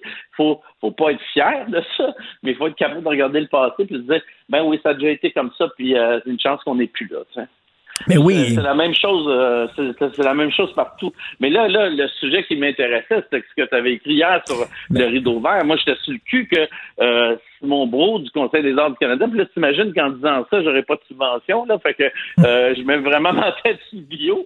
Mais, mais donc, euh, je j'en reviens juste pas que ce gars-là euh, disent euh, tout bonnement, sans s'en gêne, ben oui, mais on trouve que... Euh, ben en fait, en fait c'est un jury, hein, c'est un, un, un, jury, là. c'est pas Simon Bro lui-même, c'est vraiment un jury de, de, de, tes pères du théâtre qui ont décidé, eux autres, ils, ont, ils, ont, eu le dossier du TNM, puis ils l'ont pas donné, mais, mais tu sais, jusqu'où on va donner une place dans les lobbies pour qu'ils mettent leur nez dans la création? Est-ce qu'il va y avoir le lobby autochtone qui vont lire les pièces en disant il n'y a pas assez d'Autochtones, le lobby noir, le lobby des handicapés, le lobby des homosexuels, le lobby des transgenres? À un moment donné, la création, c'est un acte qui se fait en solitaire, tout seul, oh, pas avec 45 lobbies qui te regardent par-dessus l'épaule.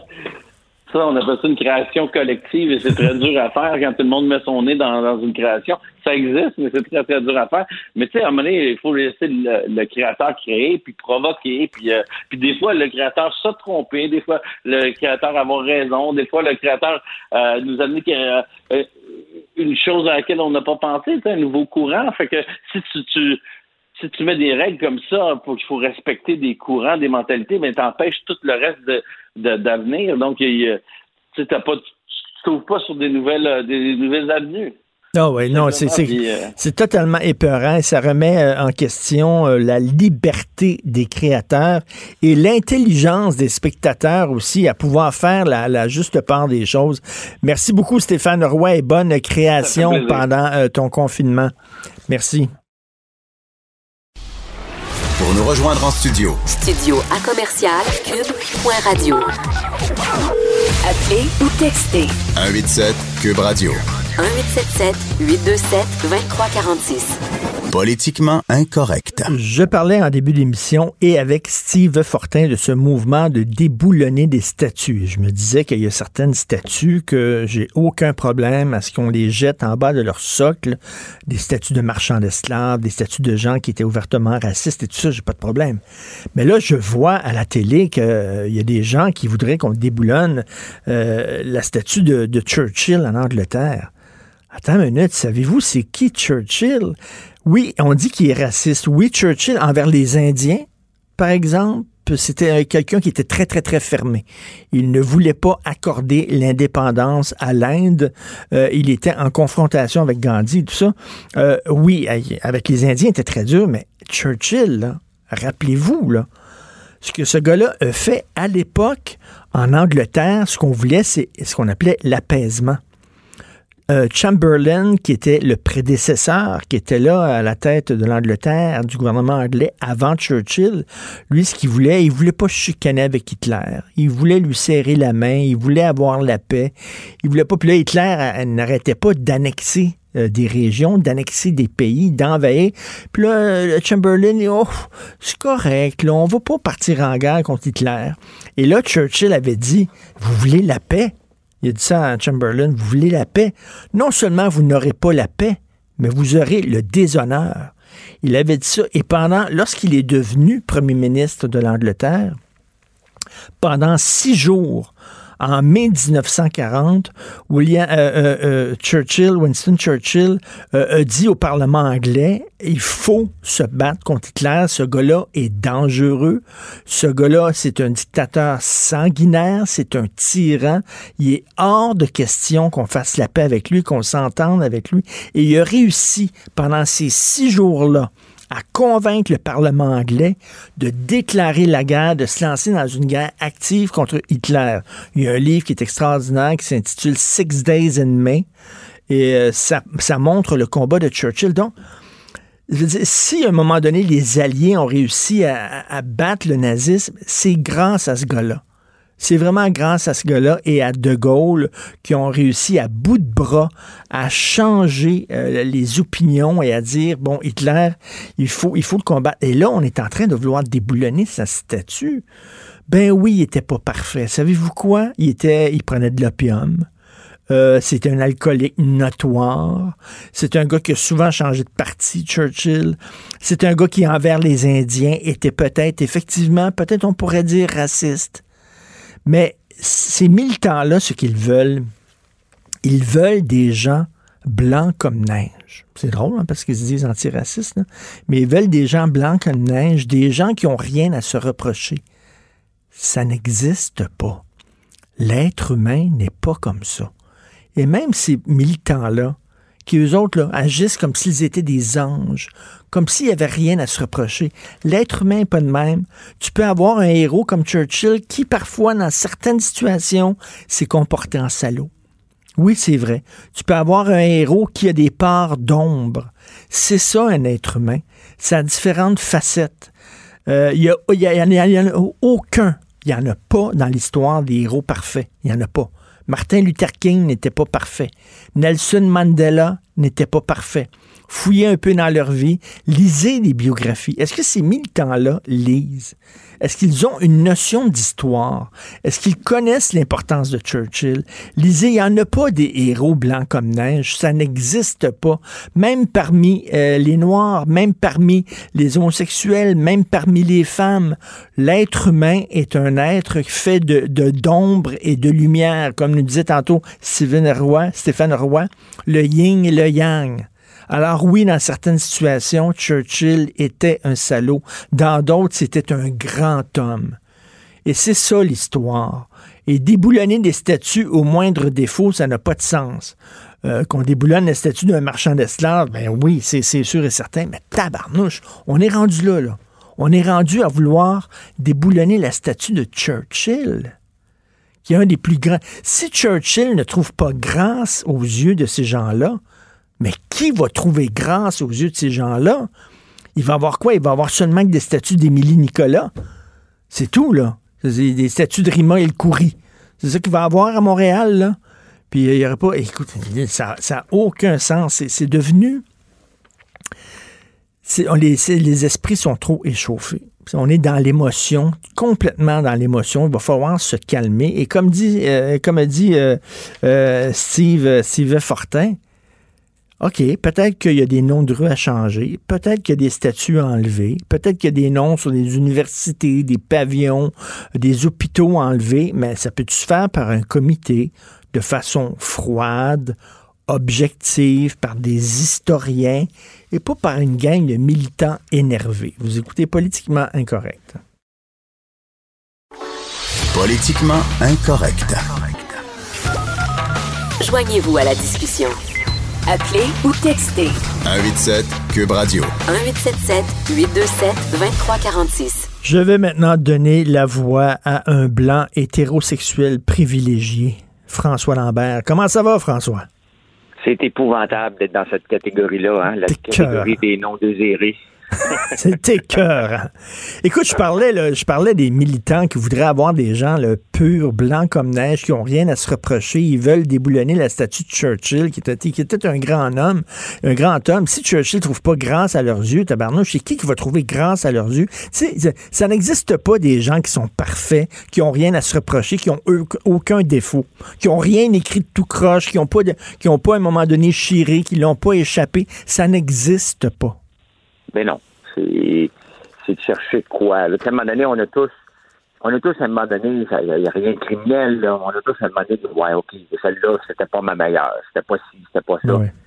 C'est euh, faut arrêter. Je pense qu'il faut arrêter à un moment donné, il y, a, un mouvement qui est intense, là. Tu sais. Ah ouais, non, c'est Ouais, ouais. C'est un mouvement intense, mais toi, par exemple, toi, tu t'es coltaillé avec un gars qui, lui, c'est pas, c'est pas parce qu'un jour il l'a échappé, là. Ça nous arrive tous de l'échapper. Mais lui, régulièrement, constamment, il attaque de façon dégueulasse des gens.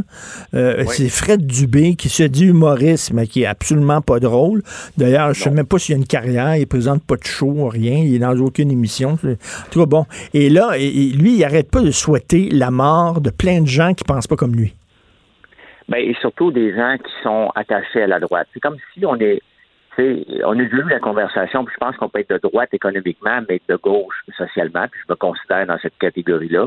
Mais lui, euh, la semaine passée, il, souhaitait la mort d'Éric Duhem comme le cas de Floyd. Et euh, là, cette semaine, il aurait bien aimé ça que ce soit moi qui remplace la baleine au bout d'un au bout d'une corde euh, d'une grue.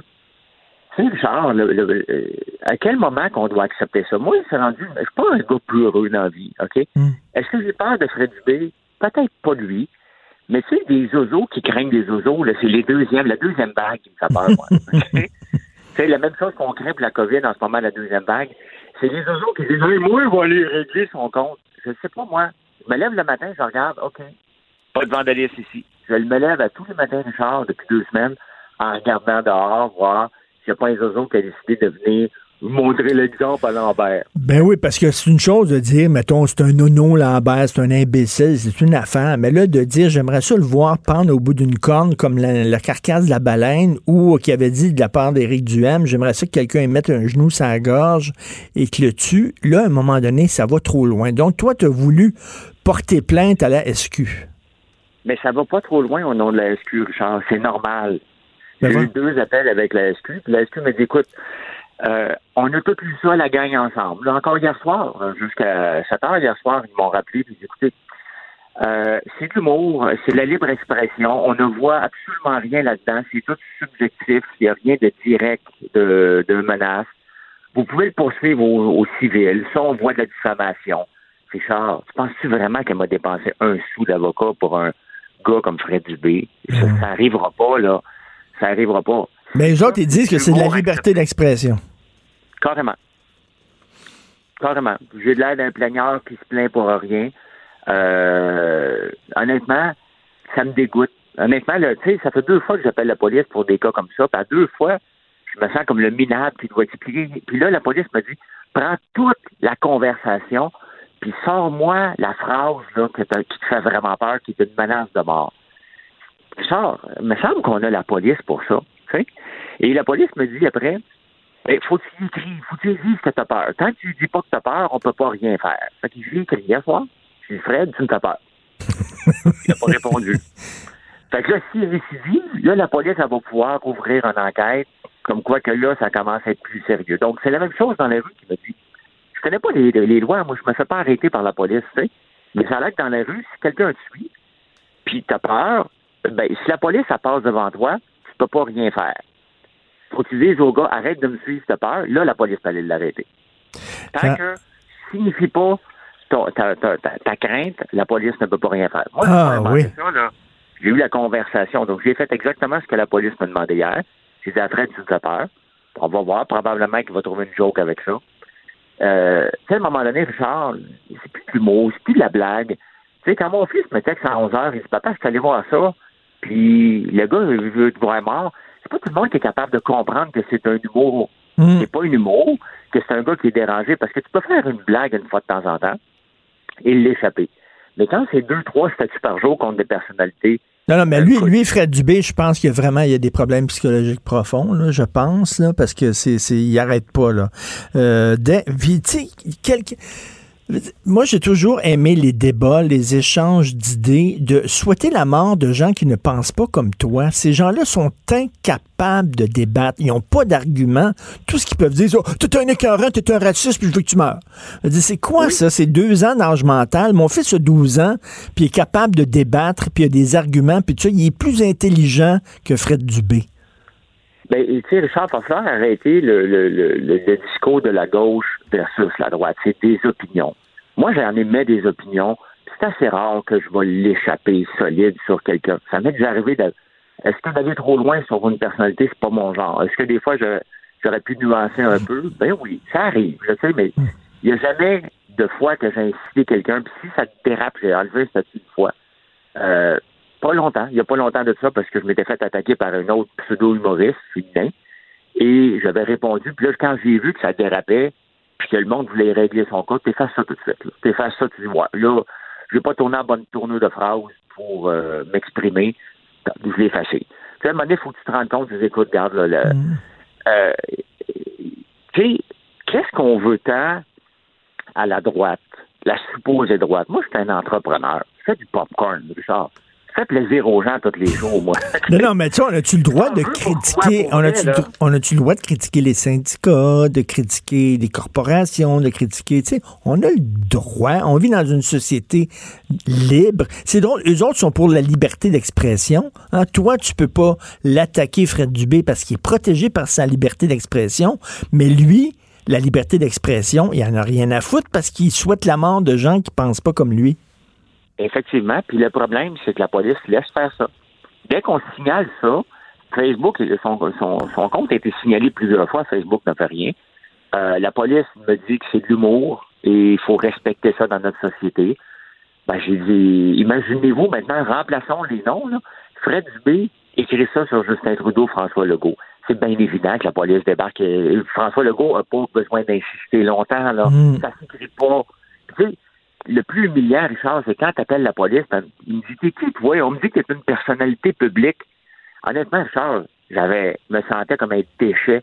J'ai pas le goût de dire Ouais, j'étais un peu connu. Je m'excuse si tu me connais pas.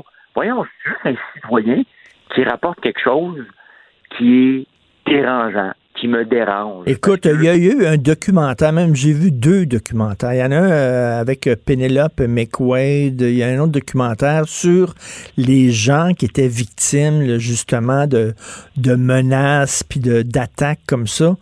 Et c'était rien que des gens de gauche qui étaient attaqués par des, des, des fous de droite. Mais dans ces documentaires-là, jamais tu voyais des gens plus à droite qui étaient attaqués par des fous de gauche. Tu avais l'impression, en regardant ces documentaires-là, qu'il y avait seulement les gens de droite qui l'échappaient puis qui dérapaient, puis c'était seulement les gens de gauche qui étaient victimes. Mais c'est pas vrai. Et je te dis, là, le, si, mettons, quelqu'un avait dit, je souhaite voir Rima El Khoury, ou Émilie Nicolas, ou euh, des gens, ou Gabriel Nadeau-Dubois, ou Manon Massé, euh, pendu à une corne, je peux te dire qu'il y aurait des reportages à la télévision en disant c'est dégueulasse.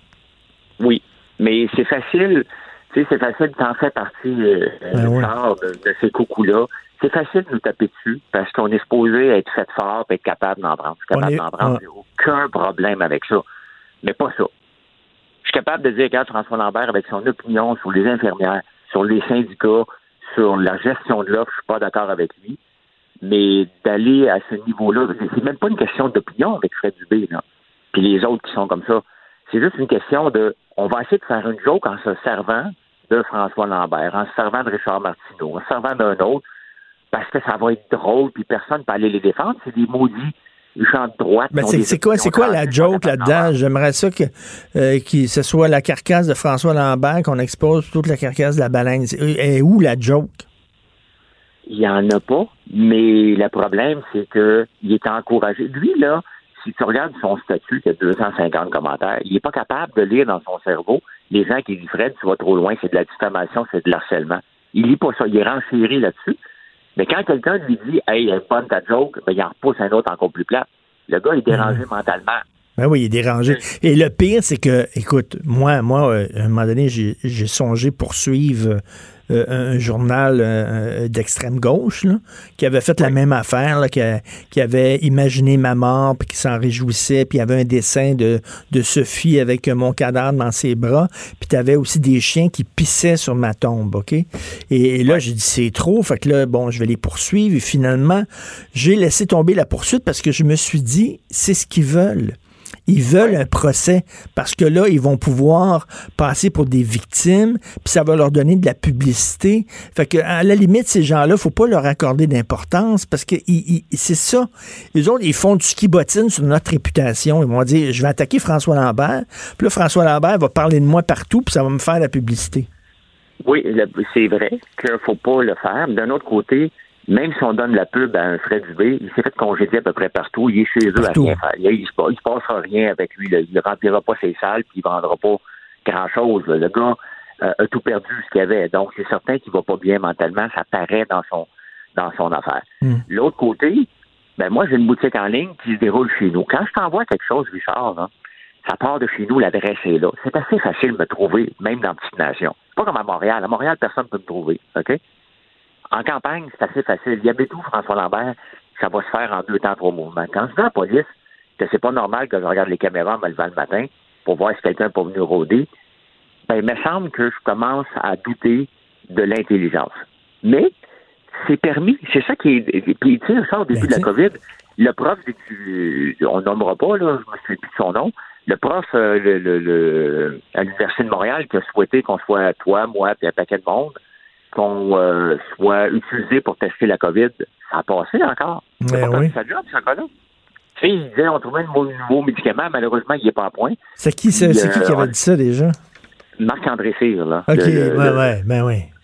Donc, c'est permis. Donc, quand, quand on voit un professeur de l'Université de Montréal ou du CAM, un des deux, je ne sais pas duquel, qui ben, il n'est pas prof, il est euh, chargé de cours, se permettre des choses comme ça, ben ça craint. Et, non, mais ça Ils savent pas, ces gens-là, ça a un impact sur ta vie. Regarde, moi, là, maintenant, là, j'avais une maison, moi, j'avais une maison avec une cour, blablabla.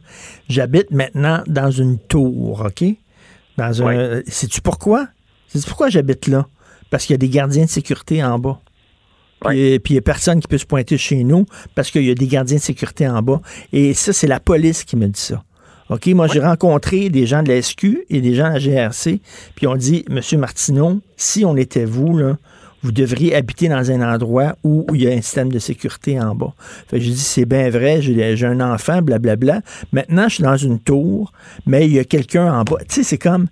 Puis là, c'est débile, là, C'est des fous, ces gens-là. Exactement, parce qu'on les laisse faire. Et tu sais qu'est-ce qui va se passer après l'entrevue qu'on se donne en ce moment? C'est que les gens vont dire qu'on est deux broyards. Ben qu'on mérite ça parce qu'on ben, on le mérite. Parce qu'on pense pas comme du monde. On ben pense pas dans, la droite ligne, là, fait qu'on euh, mérite. Ça, je l'entends souvent. Mais oui, mais tu, c'est ça que tu recherches, Richard. Tu, tu mérites. encore cette semaine, les gens m'écrivaient, mais oui, mais François, tu cherches ça par tes propos.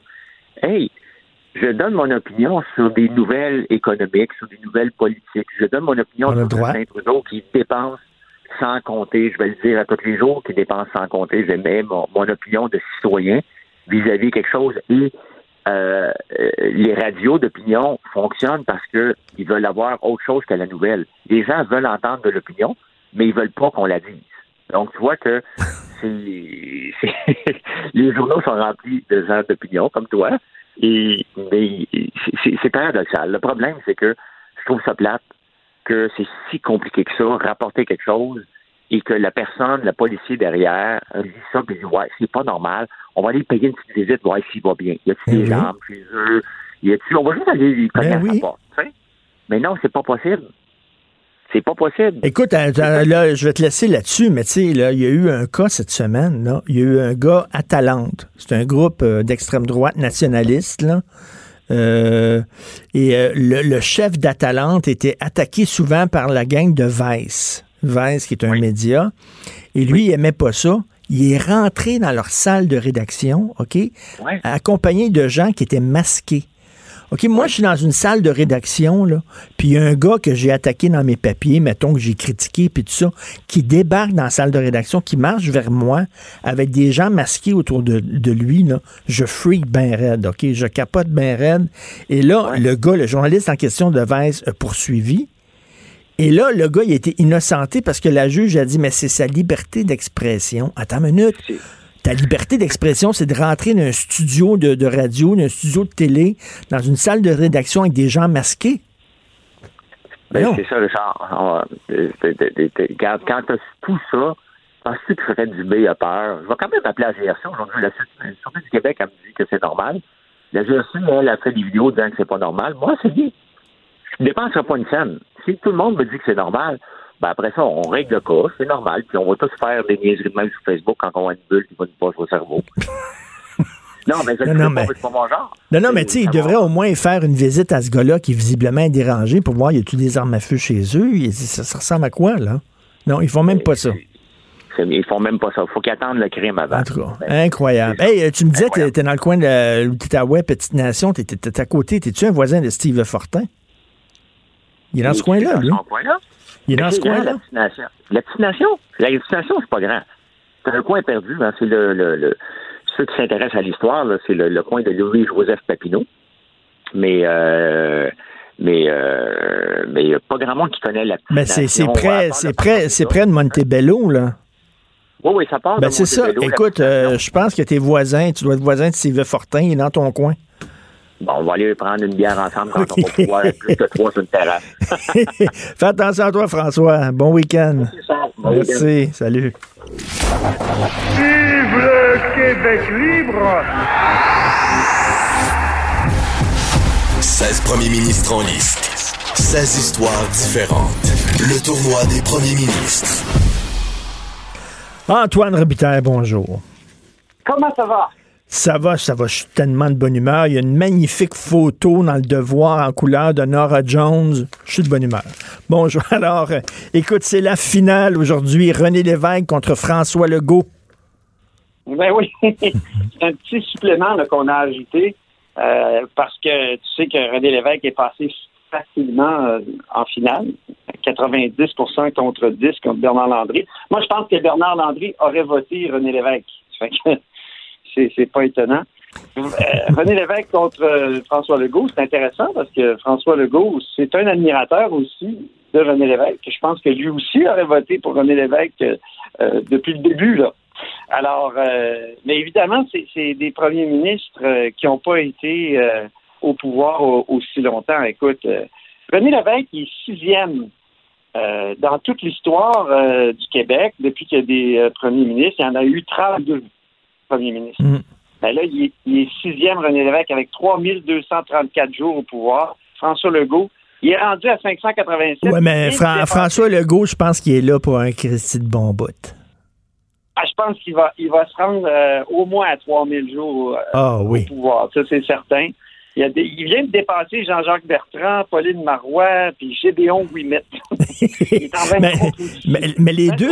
Position, puis, euh, je te dis, il s'en vient, là, puis il va dépasser bientôt Henri Gustave Joly. 601 jours. Mais René Lévesque et François Legault, ils ont quelque chose en commun, c'est qu'ils sont branchés tous les deux sur ce qu'on appelle le vrai monde, le petit monde, les gens, les citoyens lambda.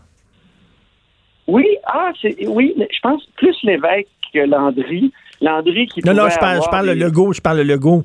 Ah, Legault, Legault, OK, excuse-moi. Oui, oui, oui, t'as raison, c'est vrai.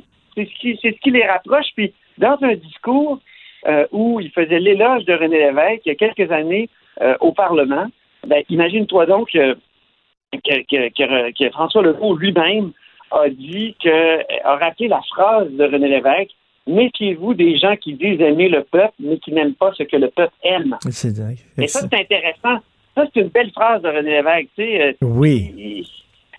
C'était pour dire, tu sais, souvent, les, les gens de, qui, qui, qui, euh, qui regarde le peuple de haut, que ça soit dans l'extrême gauche, dans l'extrême droite, ben, il oublie que ce, que ce que les gens aiment, c'est Vox Populi, Vox Dei d'une certaine façon. Donc, c'est vrai qu'ils sont, sont branchés, ils, savent parler au monde. Euh, c'est ce qu'ils ont en commun, effectivement ces deux premiers ministres-là. Tout à fait. Donc, c'est euh, René Lévesque qui a gagné euh, finalement, euh, écoute, le tournoi. Là, il, doit se présenter contre François Legault. Les, que Lévesque a gagné, ça ne m'étonne pas parce que régulièrement, sondage après sondage, hein, c'est ça qu'on dit, c'est le préféré. Ah oui, c'est le préféré des Québécois. Autant Trudeau est, préféré au, dans le reste du Canada qu'au Québec. C'est clairement René Lévesque. Puis c'est vrai que René Lévesque, euh, c'est deux personnes, Trudeau et Lévesque, qui, qui, ont amené des changements fondamentaux à leur société, des changements parfois contradictoires qui s'entrechoquent. Je pense à la Charte des droits de, Trudeau, euh, imposée au Québec encore. Euh, je suis en train de préparer un spécial sur l'accord du lac Mead qui voulait corriger justement le, rapatriement unilatéral de, Trudeau. Et, et, la Charte des droits, c'était entre autres un missile contre la loi 101 euh, c'est un missile permanent dans le système. C'est systémique, Richard. C'est systémique. on aime ça ce mot-là. Alors là, les gens peuvent bien sûr voter entre François Legault et René Lévesque sur nos médias sociaux, sur la page euh, web de Cube Radio, et on va avoir les résultats quoi lundi? Oui, c'est ça. Puis euh, écoute, souvent je reçois des messages qui me disent Voyons, vous comparez des pommes avec des oranges. Puis de... Bon, c'est pour le plaisir de, la discussion, puis pour une autre façon de discuter euh, de l'histoire. Alors, votez en grand nombre René Lévesque ou François Legault. Et, mhm. toi, tu votes pour qui? Ben, l'évêque, parce que, bon, l'héritage, Legault, on verra, là. Il est encore tout récent. L'évêque. C'est ça, exactement. Ben oui, on verra, on verra bien, mais d'après moi, c'est lui qui va gagner. Merci, bon week-end, Antoine. C'était très plaisant de te parler euh, tous les jours euh, avec. Tu es un excellent prof d'histoire, d'ailleurs. Très passionné. J'aurais aimé ça t'avoir comme prof d'histoire. Merci, Antoine. Salut, à bientôt. Salut. Jonathan Trudeau qui est avec nous. Salut, Jonathan. Hey, Jonathan Trudeau. Bonjour, Richard Martineau. hey, euh, Sylvain Fortin il était avec moi un peu plus tôt. Ah, il, disait, il disait, euh, il parlait des points de presse à une heure, là. Puis il dit, euh, il dit, Legault, il parle de moins en moins de COVID, puis de plus en plus de politique. Il dit, les discussions, sa loi 61 dans le point de presse, ça n'a pas sa place. Absolument. Et notre collègue Caroline Saint-Hilaire aussi en a parlé dans ah sa chronique avec euh, Benoît Dutrisac ce matin. Euh, Caroline qui disait que la grand-messe, il était temps que ça finisse. Oui. Euh, je, suis d'accord. Puis sais-tu quoi? Je vais, je, te confie quelque chose. Ce que je te dis là, Richard, je l'ai jamais dit à personne, OK? T'es le premier à qui je le dis, OK? L'analyse politique que je suis, évidemment, ça fait un devoir de, de suivre l'actualité politique euh, parce que ça fait partie de notre job. Il faut en parler, et puis comme animateur aussi. Mais je, dois t'avouer, je dois euh, me confier, euh, me confesser, depuis 10 jours, je n'écoute plus le point de presse de 13 heures. Ah ouais. Ah non, c'est fini. Non, non, tu sais, je regarde les, On est plus là, les, hein? extraits qui ressortent dans, dans les médias. Ça m'est arrivé après ça d'aller sur Facebook parce que tu as l'entièreté de la conférence de presse, aller réécouter un extrait.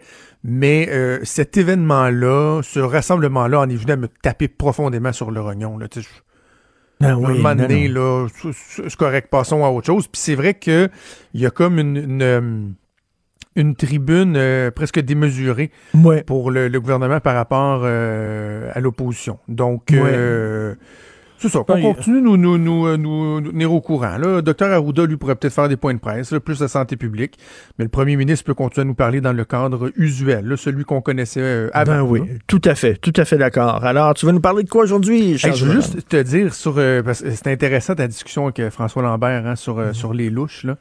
Moi, moi j'en ai eu quelques messages où je me suis questionné à savoir est-ce que je vais de l'avant? Il y en a un que j'ai partagé sur Twitter, la, la twittosphère euh, me dit appelle la police, appelle la police. Là, quand c'est rendu que la personne parle de tes enfants, tu peux pas commencer à.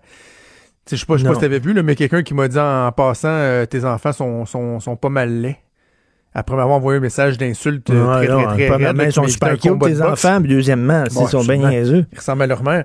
Mais c'était comme une façon de me dire qu'il avait trouvé des photos de mes enfants, tu sais, alors que mes enfants sont pas publics, mon Facebook privé est pas public. Ça me dégoûte, ça, me donc dégoûte. Là, ouais, c'est ça. Et là, le gars finit par s'excuser, ben, je pense que la, twittosphère est peut-être partie après, J'avais, j'avais mis une capture d'écran de, puis le gars, il s'est excusé. Mais tu sais, j'en ai eu une coupe de messages de même. Un autre qui m'a dit qu'il y a des gens qui cherchaient mon adresse. Euh, tu sais, ben je te dirais pas là. Plutôt aussi, tu as, eu des démêlés assez hmm. pas pires dans, le passé. Là, on est des amis, là, on, s'en est déjà hmm. parlé. Mais euh, tu sais, je me couche pas le soir en ayant peur, là, pas en tout. Un excellent système d'alarme, les amis. Euh, mais, mais ce qui me frappe, puis tu sais, encore ce matin, je continue à recevoir des messages à cause de, ma chronique d'un peu plus tôt cette semaine. C'est vraiment, vraiment, vraiment, vraiment l'agressivité et la violence du propos de hmm. ces gens-là. Mais même sûr que c'est pas des menaces, là, je veux dire, en général, là, on est habitué de recevoir des, invectives, des reproches, des insultes, mais là, c'est très, très, très violent, là. Tu sais, toi, mon Trudeau, t'es un hostie trou de cul de chien de Chris, tu devrais avoir ronde tes enfants, tabarnak à la solde de Québécois. Excusez, là, mais c'est, je, veux que les gens comprennent, c'est ça qu'on reçoit comme message. Mais euh, à, à, à douzaine, là tu sais, c'est pas de se dire, oh, on n'est pas capable de... Non, non, on, le sait que ça vient avec ça. Puis même, à quelque part, on carbure un peu à ça. Parce que si tu suscites l'indifférence comme chroniqueur, comme personne d'opinion, t'es dans le champ. Ben oui. t'acceptes qu'il y a des gens qui sont pas d'accord avec toi. Puis c'est correct, ça prend ça. On fait juste vous dire que, un moment donné, là, tu sais, slacker à poulet un peu, là. C'est là que moi, je dis, faut s'inquiéter, faut s'intéresser à ces gens-là, parce qu'à un moment donné, il y, en a, il y en a un qui va tilter, là, puis il va se passer de quoi. Puis, tu sais, tu dis, le mettons, t'en reçois, tu reçois, tu sais, il te 20 messages, mettons, 25 messages, là. Il y, en a peut-être un là-dedans, là, qui a vraiment des problèmes psychologiques, puis qui est peut-être armé. Tu le sais pas, t'as aucune idée. Puis écoute, pense, tu, m'as entendu parler du gars de Talent qui est rentré dans le bureau ben de... Comment ça se fait que ce gars-là? S'en est sorti euh, sans aucune condamnation, puis on a dit que c'était sa liberté d'expression. Mais je m'excuse, Jonathan. La liberté d'expression, c'est pas rentrer en trombe avec des gens masqués dans une salle de rédaction. C'est honteux. J'en ai parlé hier avec euh, l'ancienne juge Nicole Gibault. On a, analysé ça hier à l'émission. Et euh, je, disais, j'étais très transparent. Je disais, je préparais l'entrevue, puis j'avais comme pas fait le lien entre ce que je gère de, depuis 72 heures, les, les, les, louches qui sont, qui sont partis après moi, et ce jugement-là. Puis en préparant l'entrevue, un moment donné, j'ai fait « Oh! Mais c'est quoi le message que cette juge-là a été envoyée? Incroyable. Aux louches, là. Alors que moi, la veille au soir, quelqu'un me dit qu'on cherche mon adresse pour venir m'écœurer. Euh, c'est quoi le message qu'on envoie, là? Que, que, ce serait correct, par exemple, de venir euh, déposer euh, un bouquet de botches de cigarettes comme ils ont fait là, au Vince, de sonner à la porte, puis de crier, puis de chanter des chansons de de clown pour m'écœurer? Ça serait correct parce qu'il n'y aurait pas de menace particulière ou, et que ça se produirait juste une fois? Vraiment, on va accepter ça comme société? Eh, écoute, en, 2012, pendant la crise étudiante, où j'étais l'ennemi public numéro un, il y a une journaliste de la presse qui a écrit où je demeurais, OK, sur Internet. Et là, ben là quand j'ai vu ça, j'étais dans un restaurant. Quelqu'un m'a appelé en disant, Richard, ton adresse vient de sortir. Et là, j'ai capoté, je suis rentré chez moi. Et là, j'ai vu, il y a une foule vraiment une foule de, plusieurs dizaines de personnes qui se sont ruées vers ma maison. Et là, ils ont tenté d'entrer par en avant, par en arrière. Il y a des gens qui sont rentrés par en arrière. Ils essayaient de... Mon, mon fils pleurait en disant, qu'est-ce qui se passe, papa? Et moi, j'avais peur qu'il lance des roches dans vite. C'était délirant. Oh my God. Chez nous, Christy, il a fallu que je déménage. Christy, c'était complètement fou. Je, et, euh, T'es euh, Je vais te répéter ce qu'une de nos collègues de travail avait déjà dit à mon sujet. Euh, tu es un personnage clivant, Richard. Ben. Et tu sais, ça, c'est correct, là. Euh, mais je, peux pas croire que quelqu'un qui t'aime pas trouve, trouverait, mettons, que c'est normal ce que tu viens de raconter là. Ben je te dis ça dans le sens que moi, quand j'ai partagé le tweet de ce gars-là qui parlait de mes enfants, il y a des gens qui m'ont écrit me dire Monsieur Trudeau, je suis en sacrement qu'on nous voit un matin. Je déteste votre article, mais je peux pas croire qu'il y a quelqu'un qui, ben en arrive là. Ben fait que je, je, je, je, voudrais pas entendre quelqu'un dire, parce que la conversation qu'on a là, c'est le genre d'extrait qui, qui, va se ramasser sur, euh, sur des sites là, satiriques là, ou, ou d'autres gens. Là. Puis là, je, vois genre j'imagine les gens dire bon check ça Martineau qui se plaint au Trudeau qui se plaint alors qu'ils disent telle telle telle affaire non non je m'excuse il y a pas grand chose dans la vie qui pourrait justifier que quelqu'un s'en prenne à mes enfants sur la, sur la toile, pas physiquement, mais même sur la toile dans leurs propos, ou que toi, t'as peur qu'il y ait des gens qui viennent pitcher des roches dans ta fenêtre. Un moment donné, wow, là, on fait de l'opinion, là. Ah tu sais, euh, on se calme, là. On se... Non, non, c'est... Euh, écoute, puis toi, tu t'en es pris au conspirationniste, puis ça, méchant gang de coucou là-dedans. Ben c'est ce qui me gosse, c'est le mélange des genres. Aucune, aucune capacité à faire la part des choses. Puis à un moment donné, tu arrêtes de répondre aux gens parce que c'est des centaines et des centaines de messages que j'ai reçus. Mais tu sais, là, ils me disent Toi, t'es pour ça, la loi 61, toi, t'es pour ça, l'urgence sanitaire. Là, j'arrête pas de Non, mais avez-vous lu, avez-vous lu le texte?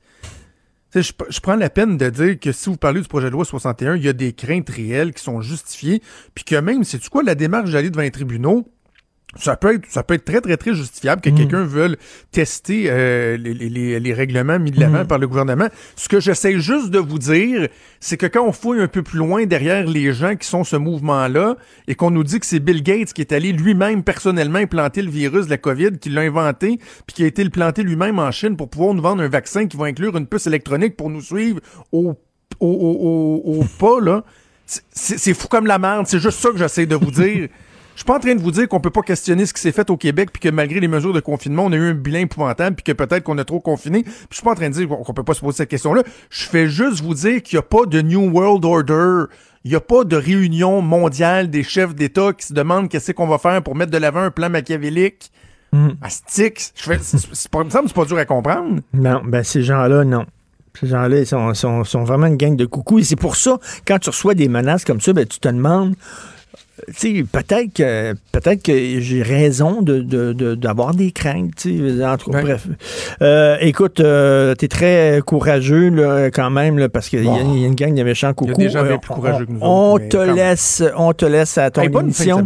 Bon week-end, cher ami. Merci beaucoup à Maude Boutet qu'on va pouvoir écouter tantôt avec Jonathan. Merci à Hugo Veilleux à la recherche, à le Moinet à la réalisation à la console. Passez un sacré beau week-end. On se reparle lundi 8h. Bye.